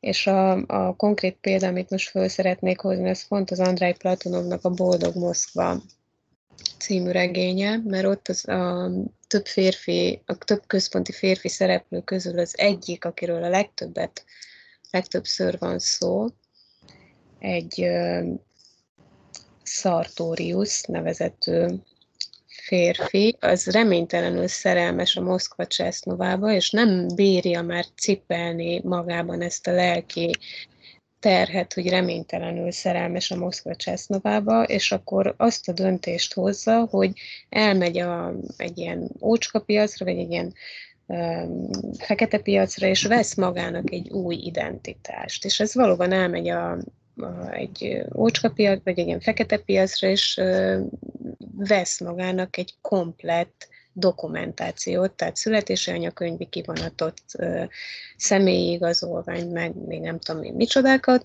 és attól kezdve ő komjáginként él, tehát a, megvásárolt ö, személyigazolvány adatai szerint él, és akkor tehát itt a, a, a regényben azt az értelmezési keretet kapjuk ehhez az egészhez, hogy a, mivel biológiailag nem volt képes megszabadulni az életétől, ezért megszabadult tőle adminisztratíve, és egy más ember helyett élt, és akkor így nem kellett az előző énjének az érzelemvilágával sem tovább bajlódnia. Ez Tehát, a regényben hogy... működött? Tessék? Ez a regényben működött? Hát figyelj, hogy a Platonov regényekben bármi is működik -e egyáltalán, tehát hát ez egy, én, az én értelmezésemben ez egy vezeklés, tehát feleségül vesz, vagy feleségként él együtt egy nővel, aki, aki őt nagyon sokszor megalázza, meg egy kellemetlen ilyen torzult pszichéjű nővel él együtt, és viszont azt tudjuk, hogy annak a nőnek az életében milyen tragédiák voltak előtte, tehát ő úgy érzi, hogy az, hogy hagyja, hogy ez a nő rajta kitölthesse a keservét, ezzel ő a, a, a sorsot hogy mondjam, is mondjam, tehát hogy a, a sors igazságtalansága ellen tesz valamit, így értelmezi ez a Sartorius Komjagin a saját életfeladatát, hogy az, hogy ő hagyja, hogy őt bántsa ez a nő, azzal ő a sors igazságtalanságát kompenzálja egy kicsit, tehát tulajdonképpen örül ennek a szerepének, másrészt meg úgy is gondolja, hogy, hogy őt tulajdonképpen nem érinti mélyen az a sok szemétség, amit az új feleséget csinál vele, mert hiszen ő már nem önmaga. Mert ő már nem a Sartorius. Szóval egy ilyen érdekes nagyon érdekes, majd erről egyszer külön beszélgethetünk, a van kedvet Kinga, de hogy én nekem, nekem ez a reláció jutott eszembe itt ebbe a filmbe, hogy, hogy ez az Ilja nem azért azonosul-e, ezért mondtam ezt többször is, hogy ez az Ilja nem azért nyílik-e meg ennek a Piotrnak a sorsára, hogy, hogy ő maga is így ki tudjon lépni a saját keservéből. Hát meg részben szerintem valahol ez egy túlélési stratégia is, tehát hogy tényleg nem visszatér Moszkvába 7 év után, nem tudja, hogy mit csináljon, kezébe kerül egy ilyen élet, és akkor gondolja, hogy próbál időt nyerni. Csak úgy, ahogy tárul ki maga a Petyának a személyisége, úgy hát bonyolódik bele egyre inkább. És amúgy ez a regényben is megfigyeltő, mert a regény elején, tehát amikor még gyűlöli meg minden, akkor hát ugye nem az eredeti nevén hívja, de most mivel ez a magyar, hát a kazinci szótár szerint is egy igen csúnya szó, úgyhogy most ezt én inkább itt nem mondanám ki, de hogy utána meg aztán végig petyázza. Tehát, hogy később meg, meg ez átalakul benne. Meg amúgy még arra akartam visszacsatolni így hirtelen, bocsánat, figyelem egyébként a beszélgetést, csak kicsit próbálom még magamat összeszedni, hogy, hogy egyébként tehát például se az elején nincs meg ez a anyukával való jelenet a regényben, tehát ez teljes egészében kimarad meg, meg a végén, tehát az a temetés sincsen. Uh-huh. Mert a végén van egy, egyébként egy elég egy ilyen gyomorszorító záró mondat, és ennyi. Tehát egy fél oldalas bekezdés követően, miután a Petyát lelőtték. Tehát, hogy ezek például teljes egészében kimaradnak a könyvből. Uh-huh. Ezt már tovább gondoltak. De egyébként van egy nagyon egyszerű magyarázat is arra, hogy miért akar az Ilja bőrébe bújni, mert egyszerűen szerelmes lesz a nyinába. Ahogy megnézi róla a képeket, meg a videókat. Na látod, erre nem gondoltam, pedig milyen egyszerű. Mondjuk ez is sokkal jobban, ez, ez, ez az öt órás verzióból sokkal jobban kiviláglik, tehát ez, ennek így nagyobb figyelmet szentelnek. És akkor ez egy másik kitaboly történet. Igen, igen, igen, az én is mosolyogtam azon, hogy ráadásul ugyanaz a színésznő is játsza, csak ugye a különbség az az, hogy a Kitaboyban ott ugye nem önmagát mutatja a, az a kódszámmal szereplő valaki a képernyőn, itt meg ugye a Nina, amit látunk róla a telefonon keresztül, az a Nina maga, tehát nem egy, egy ő maga számára is kitalált idegen karakter. Hát viszont olyan szempontból ugye idegen karakter, hogy, hogy nem Hát az Ilja szempontjából egy... Tehát, a, tehát ő a Petyának mutatja magát olyannak, amilyen, Igen. és ő a szeret vele, amilyennek Petyának mutatja magát Nina. Igen. Tehát, Igen. tehát, hogy ez is egy ilyen hamis képet és illúziót kell. Uh, és egyébként itt, uh, tehát szerintem ez az egyik legér, sok érdekes kérdés van a filmben, de ez is egy nagyon érdekes, hogy lehet-e virtuálisan élni az életünket például ugye itt látom a fiatalokat, hogy, hogy csak messengereznek egymással, és, és élőszoba már szinte nem is működik semmi, hanem elég csak e-mailt írni, vagy, vagy messenger üzeneteket váltani. És hogy ezt és erre szerintem ilyen elég egyértelmű választ ad a film, hogy, hogy nem lehet így némán és, és a telefonképernyőre meredve élni az életünket, mert hiszen amikor valami nagyon fontos dolgot szeretnének, akkor, akkor egyből azt mondják, hogy találkozzunk személyesen, vagy felhívlak telefonon, viszont ugye az írja meg szeretné ezt elkerülni, hogy ne lepleződjön le. Tehát, tehát nekem ezt üzente a film, hogy, hogy a személyes kapcsolatok továbbra is fontosak, amellett, hogy, hogy telefonon bármikor elérjük egymást egy szöveges üzenetben. Igen, egyébként ez érdekes, hogy én ezt most a, a, az egyetemistákkal több esetben is tapasztaltam, vagyis hát nem, hogy tapasztaltam, hanem megfogalmazták nekem is, vagy számomra is haltó módon azt, hogy tehát, hogy nagyon hiányzik nekik a valós térben való találkozás, és ahogy így elnézem, hogy így nem feltétlenül az, mert ugye korábban, így a pandémia előtt nekem is az volt az érzésem, hogy basszus, ott ülnek egymás mellett, azt nem is szólnak egymáshoz, hanem nézik a telefonjukat, de hogy még így is, tehát az, hogy fizikailag egy térbe legyenek, és közel legyenek egymáshoz, még akkor is, ha szót nem sokat váltanak egymással, ennek akkor is nagy jelentősége van, és ezt fel az emberek. Tehát, hogy ez így tudatosodik is hogy, hogy ez fontos. De valóban a, igen, a filmen keresztül is lehet le lehet vonni ezt a, a konklúziót. Jó. Nézem, hogy, nézem, hogy minket írogattam Aha. föl magamnak. Igen, nekem még nagyon érdekes volt ez a, az a rajz ami folyamatosan változott a, a film során. Ez, arról mit gondoltok, hogy mit ábrázott az elején és a végén, közepén? Hát én az elején úgy néztem, mintha ez egy önarckép lett volna, vagy nem? És akkor úgy, ugye, hogy arra rá, én azt tettem rá, hogy hogy ez a remény, hogy akkor ez az ő önarcképe, és akkor ő válhat valamivé. Egy kicsit ilyen Dorian Gray eh, dolog volt nekem, hogy így az az ő, ő arca ilyen nem fejezte be, csak félig volt meg, és akkor eh, először azt jelképezte talán, hogy a, tehát először ugye a fiatalságát, hogy ő belőle még bármi lehet, utána, amikor hazatért, akkor először azt, hogy az anyja próbálta ezt óvni, de hét hogy évig. közben mégis mekkora kontraszt van a között, hogy ő most hét év múlva hazaért, és már ott is lehet tudni, hogy soha nem fogja tudni befejezni ezt a rajzot úgy, ahogyan ő azt elkezdte, és akkor utána, hogy a gyilkosság ugye roncsolja neki a személyiségét, meg mardossa a bűntudat, úgy egyre inkább olyanná válik az az önarckép, amilyen ő, és akkor a végén ugye azzal megtisztul, hogy nem hagyja, hogy megöljék a nyinát, inkább saját magát áldozza fölhelyette, tehát hogy amikor ott ráfröccsen a vér a kiradírozott figurára, akkor az egy ilyen, nekem az egy ilyen az áldozathozatal révén való megtisztulást mutatott.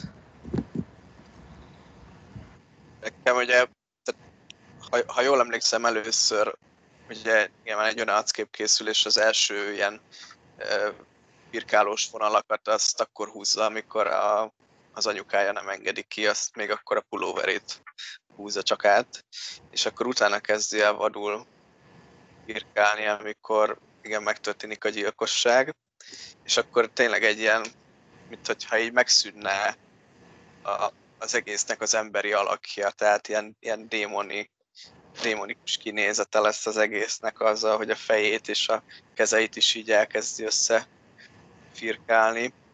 És nekem ami így nem volt tiszta szimbolikában az, hogy a, a radírozás mit jelent, tehát hogy ott van egyfajta megtisztulás, vagy akkor már érzi, hogy eltűnik a színről.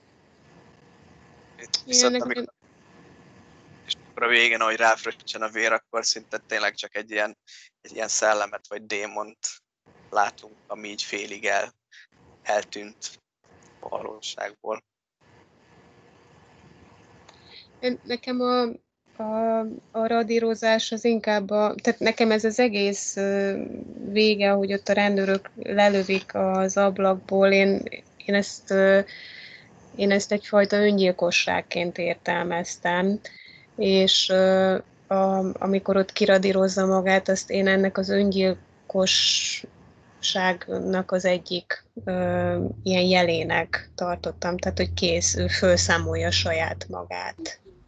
De azért, hogy megmentse Nyinát, mert hogyha nem lenne Nyina, akkor már ülne a repülőn a sok pénzzel, aztán menne Kolumbia felé, hogy új életet kezdjen. Igen. Viszont ugye elhangzik az is még korábban, és ott szerintem ilyen, visz, ilyen visszhangként jön is a fejébe, hogy ha öngyilkos leszel, akkor nem, hogy az anyukája mondja neki, hogy, hogy legyen erős, mert ha öngyilkos lesz a börtönben, akkor nem találkoznak a túlvilágon, mert a pokolra fog jutni.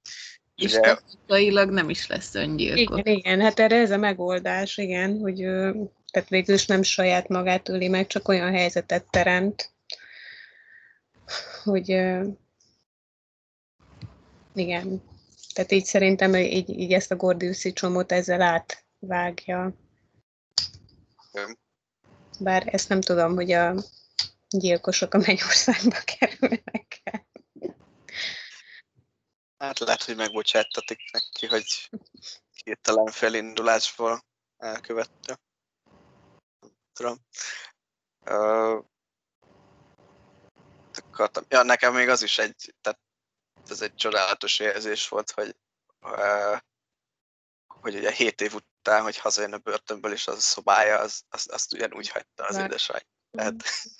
Nagyon leves. Ami még ott volt az asztal. Ami még várta őt, igen. igen. Hát egy nagyon banális kérdés, de e, egyáltalán hogy jutott a rendőrség a nyomára? Ez egyébként nekem is kérdés. Ha megszabadul a telefontól, akkor kikapcsolja. Tehát nem, nem tudja semmiféleképpen a gyilkosságot és őt a telefon révén összekötni. De ott a gesztus az mégiscsak erre mutat, tehát amikor bedobja a telefont, a, bedobja a telefont, meg, meg ő neki az talán kell is, hogy kiderüljön, hogy meghalt. És gondolkoztam, hogy talán neki kell is az, hogy kiderüljön, hogy meghalt a Petya, amikor ugye nézi a reptéren a tévében, hogy megtalálják a holttestet, és akkor versenyt fut az idővel, hogy ugye akkor az, az a szükséges kocka a történetben, hogy, hogy akkor összeálljon minden, hogy miért nem találkozott Nyinával ott az étteremben, hogy miért nem jutott el oda sohasem, hogy ugye ö, oda mennek az étterembe ezek a gorillák, és akkor őt keresik. Tehát azt ő ott nagyon jó kitalálta, hogy, hogy hogyan állna össze. A, azért is mondtam, hogy hasonlít az Agatha Christie-kre, mert hogy ő azt ott nagyon, nagyon okosan kitalálja, hogy hogyan, hogyan kellene olvasni a rendőröknek ezt a történetet, és, és hogy ugye ez, ez, nem, ez nem sikerül neki, de, de hogy ugye akkor meg pont, hogy a telefon révén, eddig arról beszéltünk, hogy pont, hogy a telefon révén nem sikerül neki, tehát hogy ott, ott mégiscsak van ebben egy ilyen, egy ilyen katyvasz, mert hogy tehát mikor, mikor bedobja a telefont, akkor azt tényleg úgy is mondja, mintha így, így elbúcsúzna ettől az ő szerepétől a Petya életében, és hogy ő most már önmaga lesz, és önmagaként kell elmenekülnie ebből az országból, tehát úgy azért is szervezi a menekülését, hogy, hogy ne tudják felelősségre vonni. Tehát ő tudja, hogy ez ki fog derülni, tudja, hogy jönni fognak a rendőrök, de közben meg a, a rendőrautó az meg már ott áll a ház előtt korábban is, ugye? Azt figyeltétek? A, a rendőrautó a ház előtt. Ugye egyszer már látjuk, hogy ott áll, mikor ő fölmegy, és akkor tudjuk, hogy na, akkor mindjárt jönnek a rendőrök, de van egy korábbi jelenet is, ahol már ott áll az autó. Tehát mondjuk az meg lehet, hogy csak azért, hogy kiengedték a börtönből. És ott veszítik nyomát valahol. Ja, az uh, igen, az egy másik jelenet, amikor üldözik a volti betörés Nem, nem. Hát, nem, lehet, hogy rosszul emlékszem rá, de hogy ugyanaz a furgon, ami akkor este ott áll a ház előtt, az már ott állt korábban is. Na, jól emlékszel rá egyébként, tehát ö, ö, nekem ez a, az öt órás verzióban lett egyértelmű, amikor újra néztem, tehát Ugye van egy ilyen fekete furgon, ami ott áll a ház előtt, és abban van két ember. És ugye azért, mert hogy, a, mert hogy otthon bekapcsolja a telefon, és uh, ugye lenyomozzák, hogy otthon van Lobnyában. És ugye nyilván ők meg, nyilván a, a rendőrök, akik szerintem nem a rendőrök, hanem az FSB-nek a, az emberei, ilyen Janice akárkinek az emberei, vagy hogy hívták. Jaj, aha, aha, igen tehát, hogy, hogy ők figyelik a házat, és nem tűnik föl, hogy, hogy kijön Ilja, mert Petyát várják. Aha, és akkor, értem, leesett. Aha. És akkor utána egyértelmű lesz nekik, hogy, hogy, hogyha abban a házban volt, akkor ő lehetett az. Utána már megtalálják volt testet tényleg, na így, így, így összeáll, hogy így elme, így, a telefon, tehát hogy pont, hogy a korrupt rendőrök, meg FSB, meg államigazgatás révén derül ki a történet. Amúgy nem lehet, hogy simán csak azért jutnak a nyomára, mert mindenhol ott hagyja az új lenyomatát, és mind viselt. Megvan az új lenyomata? E, tényleg, ez is lehet. Ez is ja, lehet, ugye a pénztárcájába, visszadobja a telefont, aminek a kijelzőjén ott hagyja. Igen, azt nem látjuk, hogy eltávolítaná az új lenyomatait különösebben, meg amikor agyonveri, lehúzgálja oda, akkor ugye ott megint csak teli van új lenyomatta.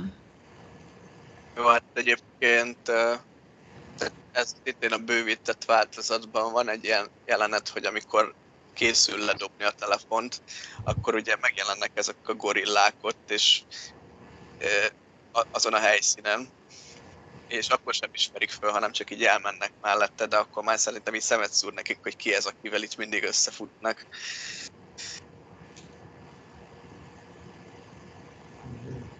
Szóval lehet egy ilyen prózai indok is tényleg, hogy új lenyomat alapján.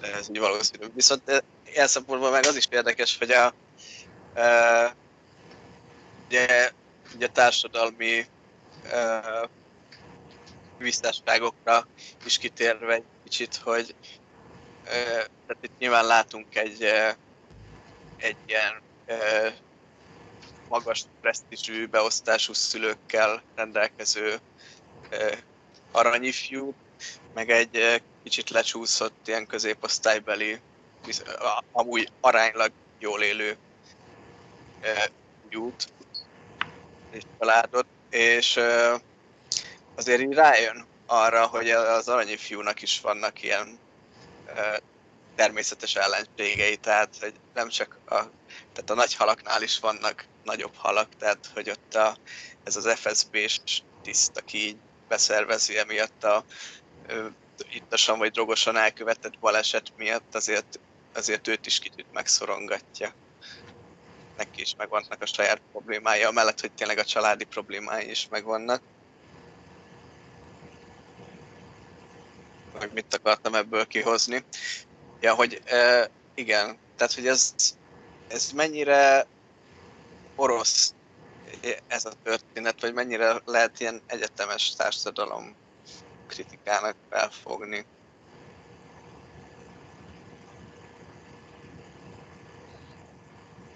Hát mondjuk én ebben a történetben ezt a részét találtam egy kicsit kommersznek, de a beszélgetés elején tapintatosabban fogalmaztam, és azt mondtam, hogy olyan klasszikus, vagy olyan tudom én, szóval hogy egy ilyen hagyományos megközelítés, mert tehát én ebben a probléma felfejtéssel nagyon sok ilyen közönségfilmben találkoztam, ami ilyen hasonló műfaj, tehát ilyen thriller, hogy, hogy így kiderül, hogy a társadalom különböző regisztereiben élők, mindenki küzdik problémákkal, és hogy hát ezek a problémák tulajdonképpen tökre párhuzamba is állíthatók egymással függetlenül attól, hogy te a társadalom mély rétegeiben, vagy a középrétegben, vagy a felső osztályban élsz, vagy hogy, hogy katonaság, vagy én, értelmiségi körökben, vagy művészkörökben, vagy gazdasági elit köreiben mozogsz. Tehát, hogy szerintem ez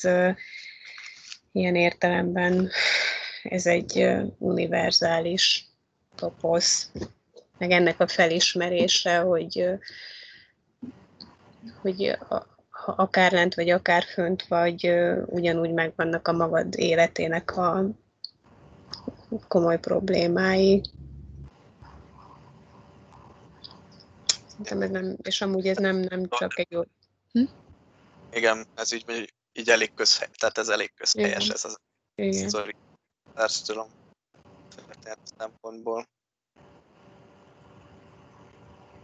Igen, mit akartál, hogy nem csak orosz? Hogy, hogy ez nem, nem csak, hogy szerintem ez nem egy orosz specifikus kérdéskör. Én legalábbis úgy látom, hogy ez, ez inkább az arra jó, hogy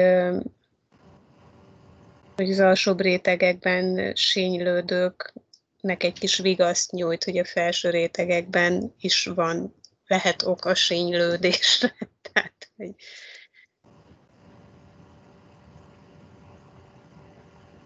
mondjuk egyébként, hogy, hogy így körbe lehetett nézni Jáéknak a lakásában, tehát azért egy két szobás nappal is fürdős, konyhás lakás, azért egy ilyen középosztálynak kezd teljesen megfelelő életforma. Igen. Ez az, amit ma úgy hívunk, hogy tisztes szegénységben élnek. Tehát, és ugye tanítónő vagy tanárnő az anyuka, egyedülálló, ugye arról is esik egy, hallunk egy mondatot, hogy, hogy milyen véres verejték, meg milyen áldozatok árán tudott bekerülni a, az MGU-ra, az egyetemre, amihez én rögtön hozzá gondoltam, de nem biztos, hogy ezt akarta a film sugalni, de hogy ugye, én, tehát, hogy én ezt már nem tudom, évtizedek óta hallom orosz kollégáktól, hogy az MGU-ra bekerülni az egyrészt persze az elért felvételi pontszámoktól függ, de ha elérsz annyi pontszámot, hogy bekerüljél, akkor is óriási összegeket kell fizetni. Tehát, hogy egy, ez egy teljesen intézményesített és szervezett módon zajló kenőpénzt kell fizetni azért, hogy az MGU-ra bekerülj, de szóval ilyen, tehát nagyon durva összegeket. Úgyhogy egy ilyen lobnyában élő, egyedülálló anyuka a, ahhoz, hogy a fia bekerülhessen az MGU-ra, ahhoz így el tudom képzelni, hogy tényleg milyen véres verejtékkel kellett küzdeni évtizedeken keresztül, hogy ez lehetővé váljon.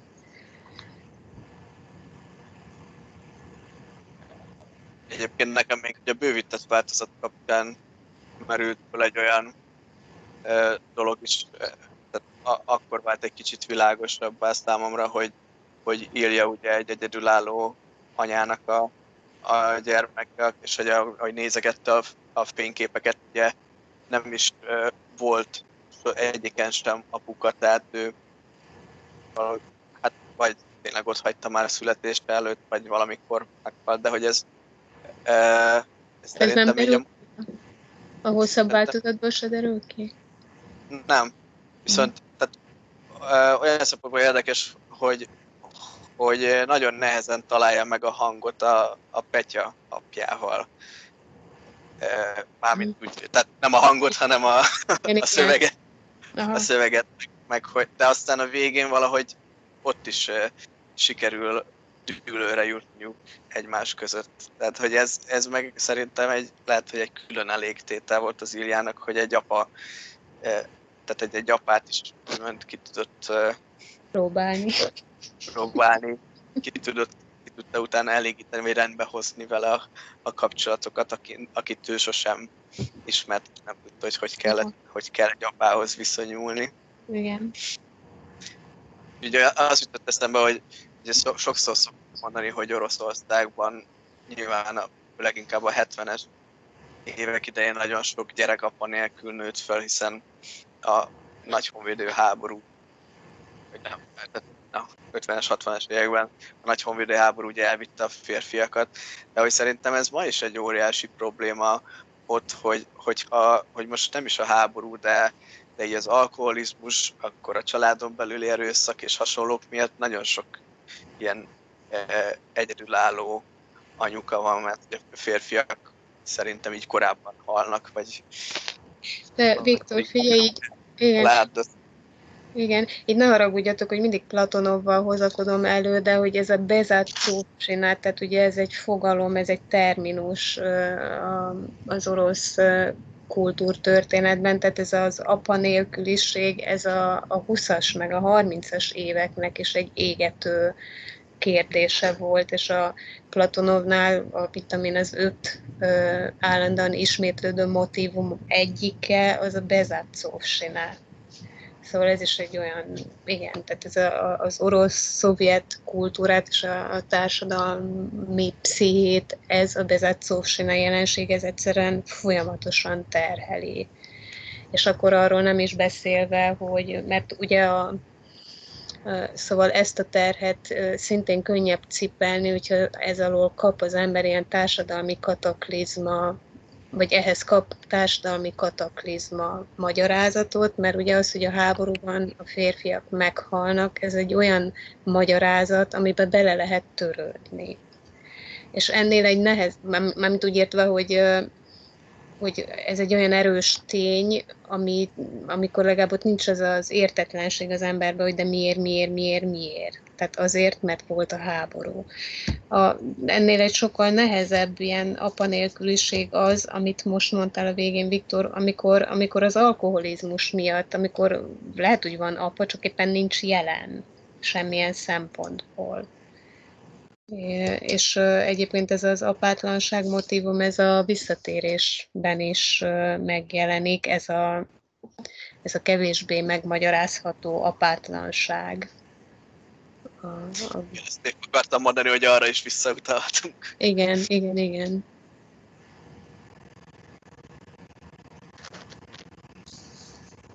Tehát ez, igen, ez egy probléma.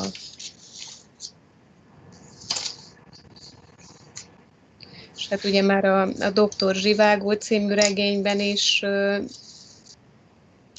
van egy érdekes íve a történetnek, ugye, hogy ott a, ez a doktor Zsivágó, ez egyszerre két nőnek az életében tölti be a férj szerepét, és amikor az egyik nőnél éppen jelen van, az azt jelenti, hogy akkor viszont abban az időben így totálisan nincs jelen a másiknak az életében. Tehát ember.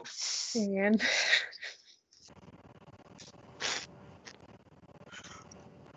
Mi, még szerintem egy utolsó dolog, ami még eszembe jutott, a, az ugye ez a temetéssel, meg temetési költségekkel kapcsolatos, hogy ez is egy, egy hatalmas hangsúlyt kap szerintem a filmben, főleg, hogyha egyébként a, a vége főcímdalt is meghallgatjuk. Én, be, én bevallom őszintén, ezt végtelenítve hallgattam a film után. Nekem annyira tetszett ez a, ugye ez a Basta nevezetű rappernek a e, szerzeménye, ez a Strashnel Tagzsi. És ebben egyébként e, nagy hangsúlyt kap az, hogy e, hogy nem sikerült eltemetni az anyukát, és hogy, hogy ők így a társadalom szélére sodródtak, és uh, ugye ott bocsánatot kér a, az ír, írja benne, hogy nem, nem sikerült őt eltemetni. Tisztességesen, igen. Tisztességesen.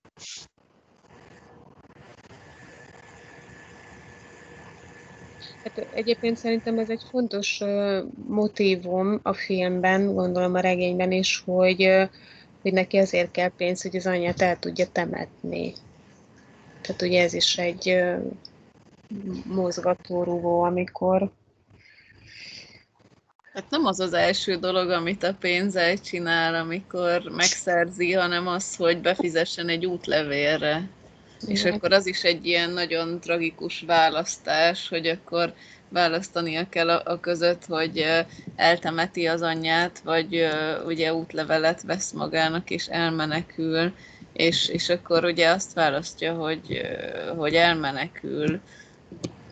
Hogy azért ugye azt mondtam, hogy ő egy ilyen akaratgyenge valaki, de hogy közben mégiscsak ott van, van, egy, van egy olyan út, amit, választhatna úgy, hogy van rajta, tehát aktív cselekvő szerepet játszik, de valahogy a múlt az mindig visszahúzza, és nem tud szabadulni ezektől.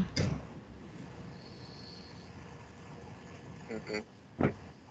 Hát egyébként én, meg számolgattam is, hogy elvileg ettől a, ettől a Gósától, akinek eladott anyagot, hiszem Gósának hívták, hogy tőle elvileg százezret kapott, és az útlevél az 50 ezerbe került, tehát a másik 50 ezer el tudta volna temettetni a gáját, vagy nem tudom, hogy abból, abból repülőjegyet akart venni, vagy... Sőt, mert ugye ott a minimál összeg az 25 ezer lett volna a temetésre. Igen, de a, a standard shop az 35. igen, igen, de még az is kijött volna. Igen.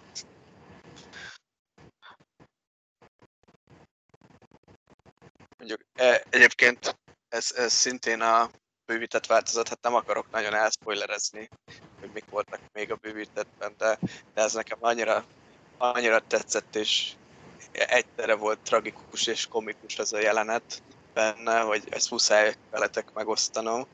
Ez, amikor ugye legelőször megy el a halottas házba megnézni az édesanyját, akkor ugye bevezetik egy ilyen, egy ilyen hát terembe, és azt veszi észre, hogy az anyja mellett fekszik egy másik hulla, és egy, és egy lepedővel vannak leterítve ketten.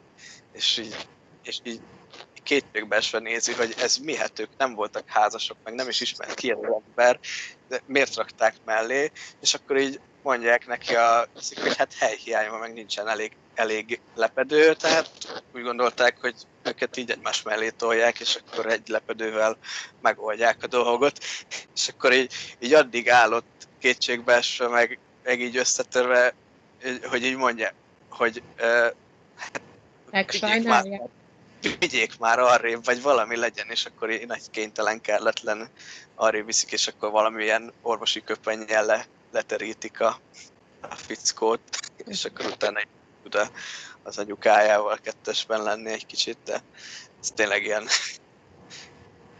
egyszerre Ja, ez azért egy jó, jó mozanat, így ahogy elmeséled. E, egyébként most így, most eszembe jutott, hogy nekem még ilyen ö, társadalom ábrázolás szempontjából tetszett az a vonal is, amit itt az utazási iroda képvisel ebben a filmben. Talán, ha jól emlékszem, ott van egy olyan párbeszéd, hogy, hogy ezt egy utazási iroda alkalmazottja javasolja neki, hogy úgy adnak neki útlevelet, hogy legyen egy elütés, és akkor ő majd ne vegye észre az elütést az útlevélben. Az egy ilyen utazási irodás nő, nem? Mert attól ott kapja az út, útlevelet, hogy, hogy így tényleg ez, hogy, így, hogy az, hogy, hogy, és akkor ő ugye egy VIP ügyfél, akinek jár egy ilyen szolgáltatás, hogy így hogy lehet így kicselezni a, a hatóságokat útlevél kérdésben, hiszen hát Kolumbiába akar menni, tehát akkor tehát ha valaki Kolumbiába akar menni és megfizeti, akkor ez egy annyira fontos személy, hogy akkor természetesen lehet hamis útlevelet is kiállítani neki gond nélkül, mert akkor még vissza is kérdés, hogy, hogy a mózsnatek, és akkor azt mondják neki, hogy hát egy csipér mózsna, tehát, hogy igen, szóval, hogy itt tartunk. Szóval azért, azért az nekem tetszett, az a szarkazmus, ami ebbe így bele volt sűrítve, hogy, hogy uh, aki pénzt költ világturizmusra, az annyira fontos, hogy mi sem természetesen, mint hogy egy hamis útlevelet is simán szerzünk neki, csak vegye meg a putyovkát. Az viszont egy nagyon szép jelenet szerintem a végén, amikor így Iljában uh, tudatosul, hogy, hogy ő már nem fog utazni sehova, és akkor bemegy még az utazási ügynökhöz, és kéri, hogy meséljen el, mesélje, hogy milyen utazások vannak, vagy legalább virtuálisan, úgymond lássa ezeket az utakat maga előtt. Igen, igen, ez szép szerintem is. Egyébként Ákos, még így ahhoz szeretnék csatlakozni, amit te az elején mondtál, hogy hogy nem is érted, hogy miért taglózott le ennyire ez a film, hogy így képzeld el, hogy én is, tehát nekem olyan nehéz lett valahogy így a szívem ezután a film után, vagy két vagy három órát, pedig mondom, engem annyira azért nem szippantott be, de valahogy annyira, annyira rám telepedett, és ezen így pont gondolkoztam, hogy a, a Vázvrasényje, tehát a visszatérés az szerintem ennél egy kategóriákkal súlyosabb film, és mégis azt valahogy attól, hogy abban egy csomó érdekes tovább gondolni valót találtam, amiatt az a sokkal súlyosabb film engem nem ö, vert le annyira a lábamról, mint ez.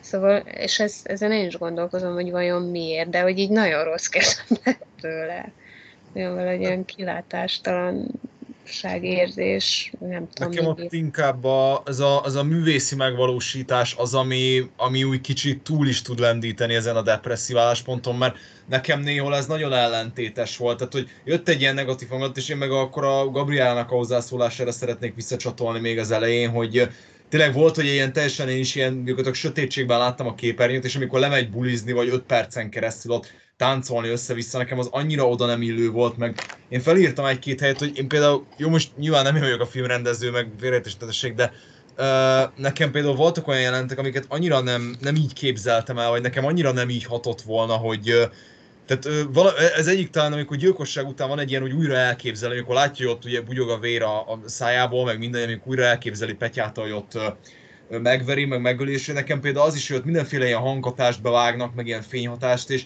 nekem például az, az, az teljesen egy ilyen összezavaró érzés volt, és hiszen az például amiatt volt kellemetlen, mint sem az, hogy mondjuk Zjágincev az mutatta volna magát azt, hogy üti, vagy mit tudom én, és csak a, tényleg mondjuk a szürke, sötét hátteret láttuk volna, meg magát a verekedést, de nem ilyen bevágásokat, meg hogy akkor, akkor következő pillanatban már egyébként teljesen máshol van, és aztán visszatér megint a fiatalnak az arca, ami amúgy egyrészt nyilván felfogható úgy is, hogy szerintem jó volt az, hogy például megmutatja ezt a felfokozott lelki állapotot, de, de nekem valamelyest ez úgy nem jött át, és szerintem ez a, ez a kicsit amúgy is egy ilyen depresszív vonalhoz társult egy ilyen értetlenség uh-huh. ö, is, vagy hát például nekem a rendőri üldözésnél is voltak olyan teljesen erős, oda nem illő hanghatások, amik, amik úgy kicsit ö, nem oldották, hanem úgy zavarták ezt az egész jelenetet.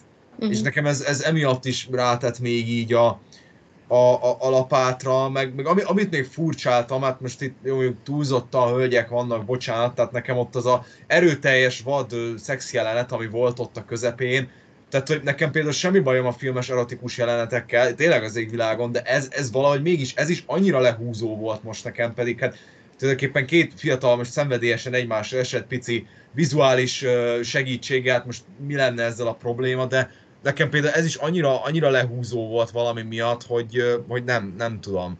Tehát ezt úgy nehezen tudom megfogalmazni, de de, de emiatt kerültem be ebbe a depresszív elektricskába, amiből úgy nem nagyon tudok még a beszélgetés végére se kijönni, ezt így megmondom őszintén, de tehát bennem Szerint... volt egy ilyen akkor zavarodottság is. Igen, Szerintem zavart a páromkodás, és már azt is teljesen önszégónak éreztem. Tehát itt azért egy művelt fiatal emberről van szó, még akkor is, hogyha a börtönben akármilyen körülmények között tölti azt a 7 évet, nem biztos, hogy szükségszerű, hogy ennyire alpári módon és, és folyamatosan minden helyzetben káromkodjon. Tehát megint csak arról van szó nekem is, hogy a káromkodással önmagában nincsen semmi problémám. Bizonyos esetekben kifejezetten művészi célzattal beleillik egy adott környezetbe. De amikor állandóan, folyamatosan, állandóan, folyamatosan ezt halljuk, akkor, akkor kicsi elegünk lesz belőle. Engem legalábbis egy idő után már kifejezetten zavar. De hogy nem pont az, azért van ez a naturalista, mint én nekem, nekem tetszett ez a naturalista ábrázolás, mert hogy érzékeltette, hogy mit veszített el az íja, tehát hogy az, az életnek az életnek a fontos pillanatai ez ilyen sűrítve jelentek meg, és, és pont azért, hogy ennyire naturalisztikusan, pont azért lehetett annyira érezni, hogy, hogy akkor ő, ő mit veszített el, és, és hogy ebben ennek volt egy ilyen volt egy ilyen tragikuma ennek, hogy, hogy igen, hogy mit jelent nekünk, akik ugye csak úgy nézzük a filmet, mit jelent nekünk az, hogy valaki öt percre lemegy egy buliba és szétcsapja magát, de neki az egész hátra lévő életére ki kellett, tehát az egész hátra lévő élete helyett ki kellett buliznia magát, mert hogy neki ez így vége, ő neki vége volt, vagy amikor látjuk a szex jelenetet, akkor ugye tudjuk, hogy, hogy akkor a, a mi életünkben azért vannak még perspektívák ezen a téren is, de ő neki nincs semmi, ő neki annyi az élete, hogy erre a videóra ott önkielégíthet, és, és, és tehát, hogy ezek a, ezek a nagy, szerintem van ennek funkciója, ennek, ezeknek az éles kontrasztoknak, meg a naturalizmusnak, mert hogy, hogy pont azt mutatja, hogy miért jó élni, vagy, és akkor ugye alapvetően nem a naturalisztikus változatok miatt jó élni, csak hogy itt, itt pont ennek az életnek ebben a szemlélési pontjában ez így ennyire összesűrűsödik, és ennyire brutális az egész. Nem tudom, ennek van-e így értelme? Szerintem te tökéletesen megfogalmaztad azt, amit én valami nagyon gagyi módon akartam megfogalmazni, hogy tehát tényleg, hogy, hogy ez olyan így, így az a, a realitást ábrázolja, de nagyon, tehát, tehát ilyen nagyon sarkítva. Míg szerintem egy, egy, ahogy te mondtad, ilyen naturalisztikus az egész ábrázolás, még szerintem az Jágincevnél van egy ilyen esztétikai göntös bebújtatva az egész, hogy ami így oldja egy kicsit ezt a dolgot.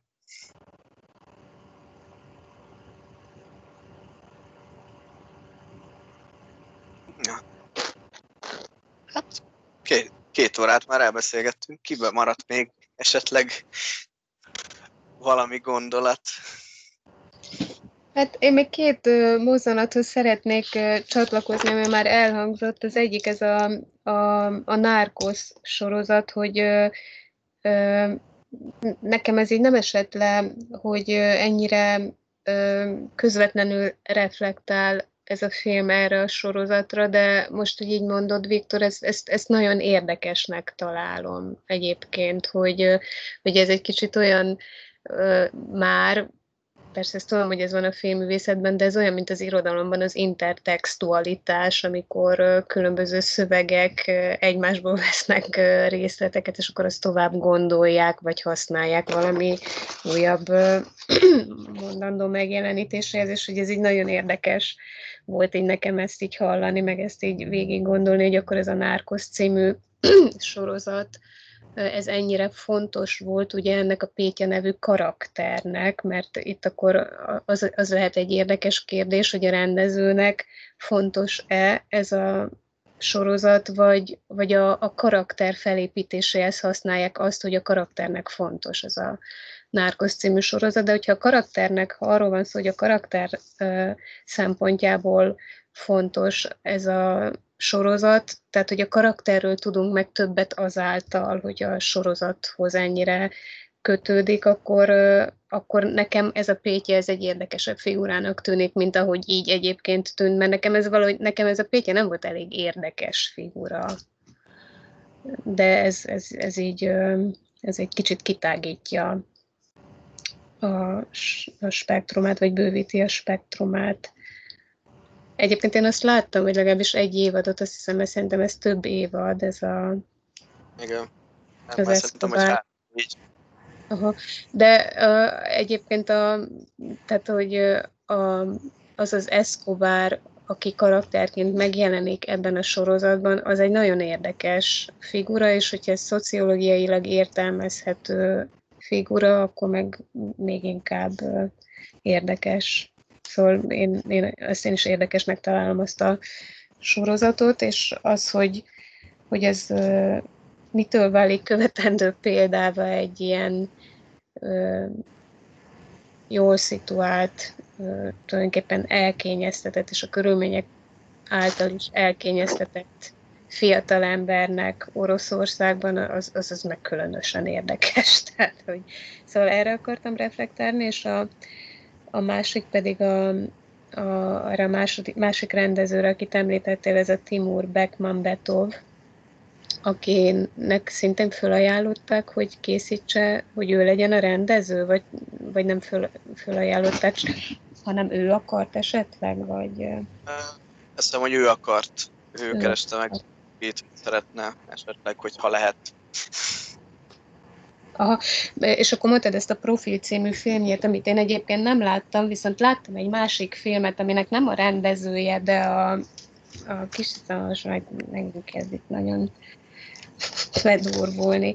Szóval van egy szintén 2018-ban készült film, aminek ő az egyik, és a producere, annak az a címe, hogy Searching, hiszem, hogy amerikai film, és annak meg az az alapsztoria, hogy egy, egy tinédzser, vagy a tinédzserkorból éppen ki, kinövő lány eltűnik, és akkor a rendőrség lezárja az ügyet, hogy nem, nem tudják, hogy hova tűnt meg, mi lett vele, és megtalálhatatlan, és akkor a, a lánynak az apja a lány mobiltelefonján lévő információkból próbálja kideríteni, hogy mi történhetett, és ki is deríti.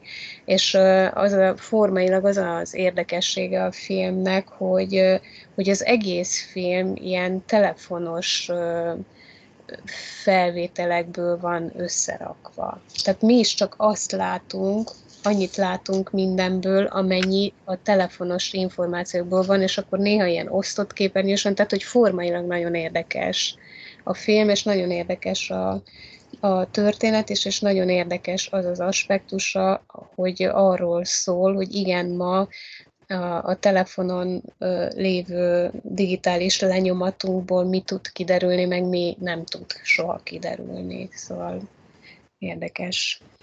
Na, ezt akartam. Ja, tehát egyébként én is gondolkoztam, hogy felteszem azt a kérdést, hogy miért lehetett ez ennyi ember számára egy érdekes film, amit hogy, hogy ennyien akartak belőle uh, filmet csinálni a könyvből, és szerintem ugye főleg ez, hogy, hogy, ez a, hogy ebben a virtuális világban, vagy ebben ez a screen live Igen.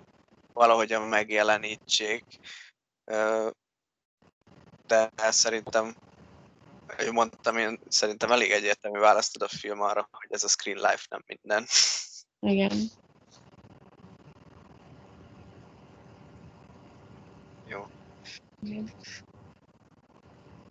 Na, kinek másnak még záró gondolata? Megyünk még egy kört, ki, kiben mi maradt. Én már lezártam a köröket. Akkor kezdjük, vagy Orsi.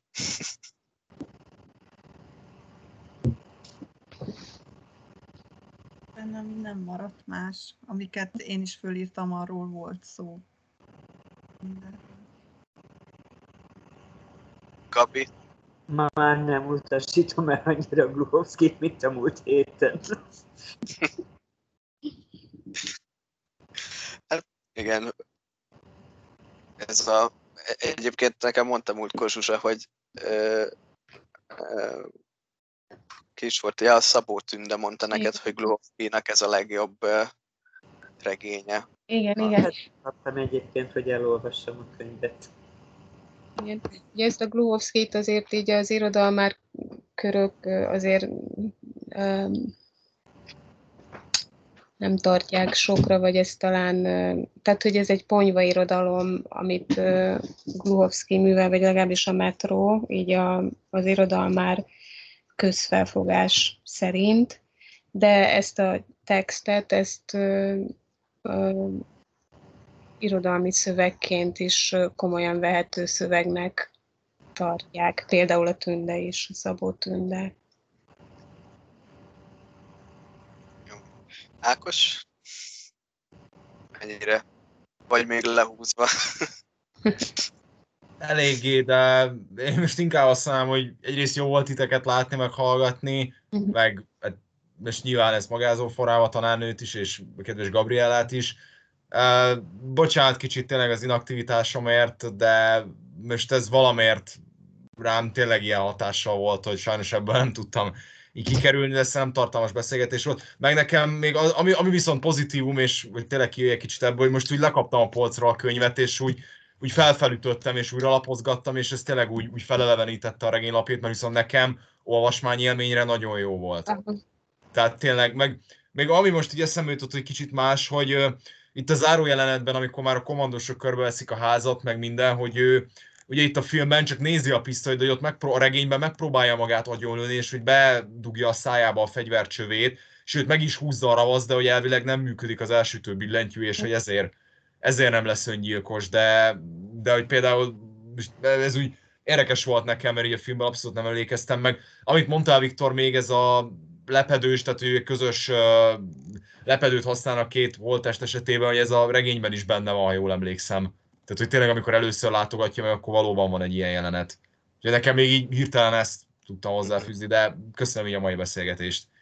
Egyébként szerintem még a filmben ott a homlokához, tesz, vagy a haláltékához teszi a fegyvert egyszer, még itt a végén, ha jól emlékszem. Nem csak a kezébe fogja, de ez már részletkérdés. Ika?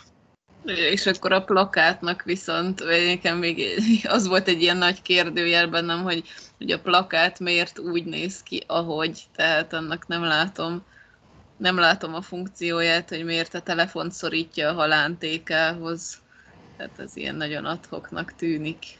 Igen, érdekes, hogy nekem meg az nagyon tetszik az a plakát. Hogy, tehát ő, ő tulajdonképpen szerintem így ebben ö, semmisíti meg önmagát, hogy ö, ki átteszi magát a telefonból kibontható másik élettérbe. Nekem az, nekem az tetszett. És így is úgy is megsemmisül. Igazán akkor is megsemmisül, hogyha hogyha mondjuk azt az utat választaná, hogy mert megsemmisül az addigi élete, meg az addigi hát énje, vagy nem tudom micsodája, hogyha elutazna Kolumbiába, és rálépne erre a szervezett bűnöző életmódra. Hát ő meg van semmisítve abban a pillanatban, amikor kijön a börtönből, vagy akár abban a pillanatban, amikor bekerül a börtönből, vagy akár akkor, amikor kilép az ajtón, hogyha ugye dramatizálni akarjuk az elejét, de az szerintem nem állja meg a helyét, de így lehetne úgy is olvasni, hogy abban a pillanatban, amikor az anyuka kimegy WC-re, abban a pillanatban az ő élete megsemmisül, amikor úgy dönt, hogy kilép az ajtón. De ez csak visszafelé olvasva érvényes. De mondjuk alakulhatott volna minden egész másképp, hogyha mikor kijön a börtönből, van, akire támaszkodhat, a, van, ahol, van, amiben feloldódhat az a harag, ami ugye csak gyűlik benne. Hogyha a barátaihoz vissza tud kapcsolódni, ha ott van az anyja. De szerinted ez reális 7 év után ki? Meg a, jaj, még a börtön részlet volt olyan, hogy ez valami iszonyú idealisztikus volt, hogy megveregette a haverok vállát a bőriben, és akkor úgy jött ki onnan. Azért ott, ott lehetett volna azt naturalisztikusabban is ábrázolni. De, de hogy, hogy ez, hogy, hogy rehabilitálni valakit, aki 7 évig börtönben volt, Hát nem azt mondom, az... hogy egyik pillanatról a másikra ugyanazt az életet folytathatja, mint ami előtte volt, de azért az sokat, sokat jelentett volna, hogyha van egy ilyen védőháló, vagy van, akivel beszélhet bármiről. Valahogy nem pont az volt, hogy ez egy ilyen szükségszerűség, hogy ha hét év múlva kijössz a börtönből, akkor már azt az életet ha akarod, se tudod visszacsinálni. Tehát a barátjával, a Szerjózsával nem az volt, hogy ő nem akarta látni, vagy nem akart neki jót, hanem egyszerűen az volt, hogy eltelt hét év, megnősült, hát családja lett. A Verával is ugyanez volt, hogy hát senki nem várhatja el a Verától, hogy akkor hét évet várjon az ő szerelmére, mert hogy ez megint csak egy irreális dolog de hogy, hogy egyszerűen ez a tehetetlenség, meg lehetetlenség fogadta. Az, hogy az anya meghalt, az persze az egy, az egy tragédia, de hát ugye a többi az, az így magáz a hét év miatt. Hát meg, hogyha úgy veszük, akkor ez egy nagyon fontos hét év, mert hogy vagy 21 néhány éves, mikor bekerül, és har, majdnem 30, mikor kijön, vagy éppen 30 fölött van. Tehát, hogy ez pont ez az életkor, amikor így kifejlődhetne az embernek, vagy, vagy hogy mondjam, tehát, hogy, egy, hogy a, az ifjú felnőttből egy, egy rendes felnőtt lesz. És, és hogy ez, ez neki, ez a szocializációs folyamat, ez teljesen kimaradt. Tehát amíg, amíg tehát ő kijött a bulizós vagy bement a bulizós ényével a börtönbe, és, és nem a család alapítós 30-as ként jött ki onnan, tehát... Igen, és akkor figyeljetek, még volt ott egy mozzanat, ami, tehát ugye az egyik óriási veszteség az az, hogy az édesanyját lekési, igaz? Meghal az édesanyja, a másik meg az, hogy elmegy a Verához, és a, a Vera ö, tulajdonképpen értelmetlenné teszi azt a lovagias tettet, amit, tehát ugye ő a Vera védelmében patolt ott a, a rendőrökkel, vagy a nyomozókkal, és akkor a Vera azt mondja neki, hogy, hogy minek csinált ez, miért kellett, hogy jelenetet rendezni, nem kellett volna jelenetet rendezni, őt elengedték volna, megvizsgálták, megmutozták volna, elengedték volna, és tehát, hogy egy nemes gesztus miatt került ugye bajba, mivel a lány próbálta óvni, és akkor a lány egy ilyen megsemmisítő ö, ítéletet mond, hogy hát ez hülyeség volt. Szóval ez azért... Ö,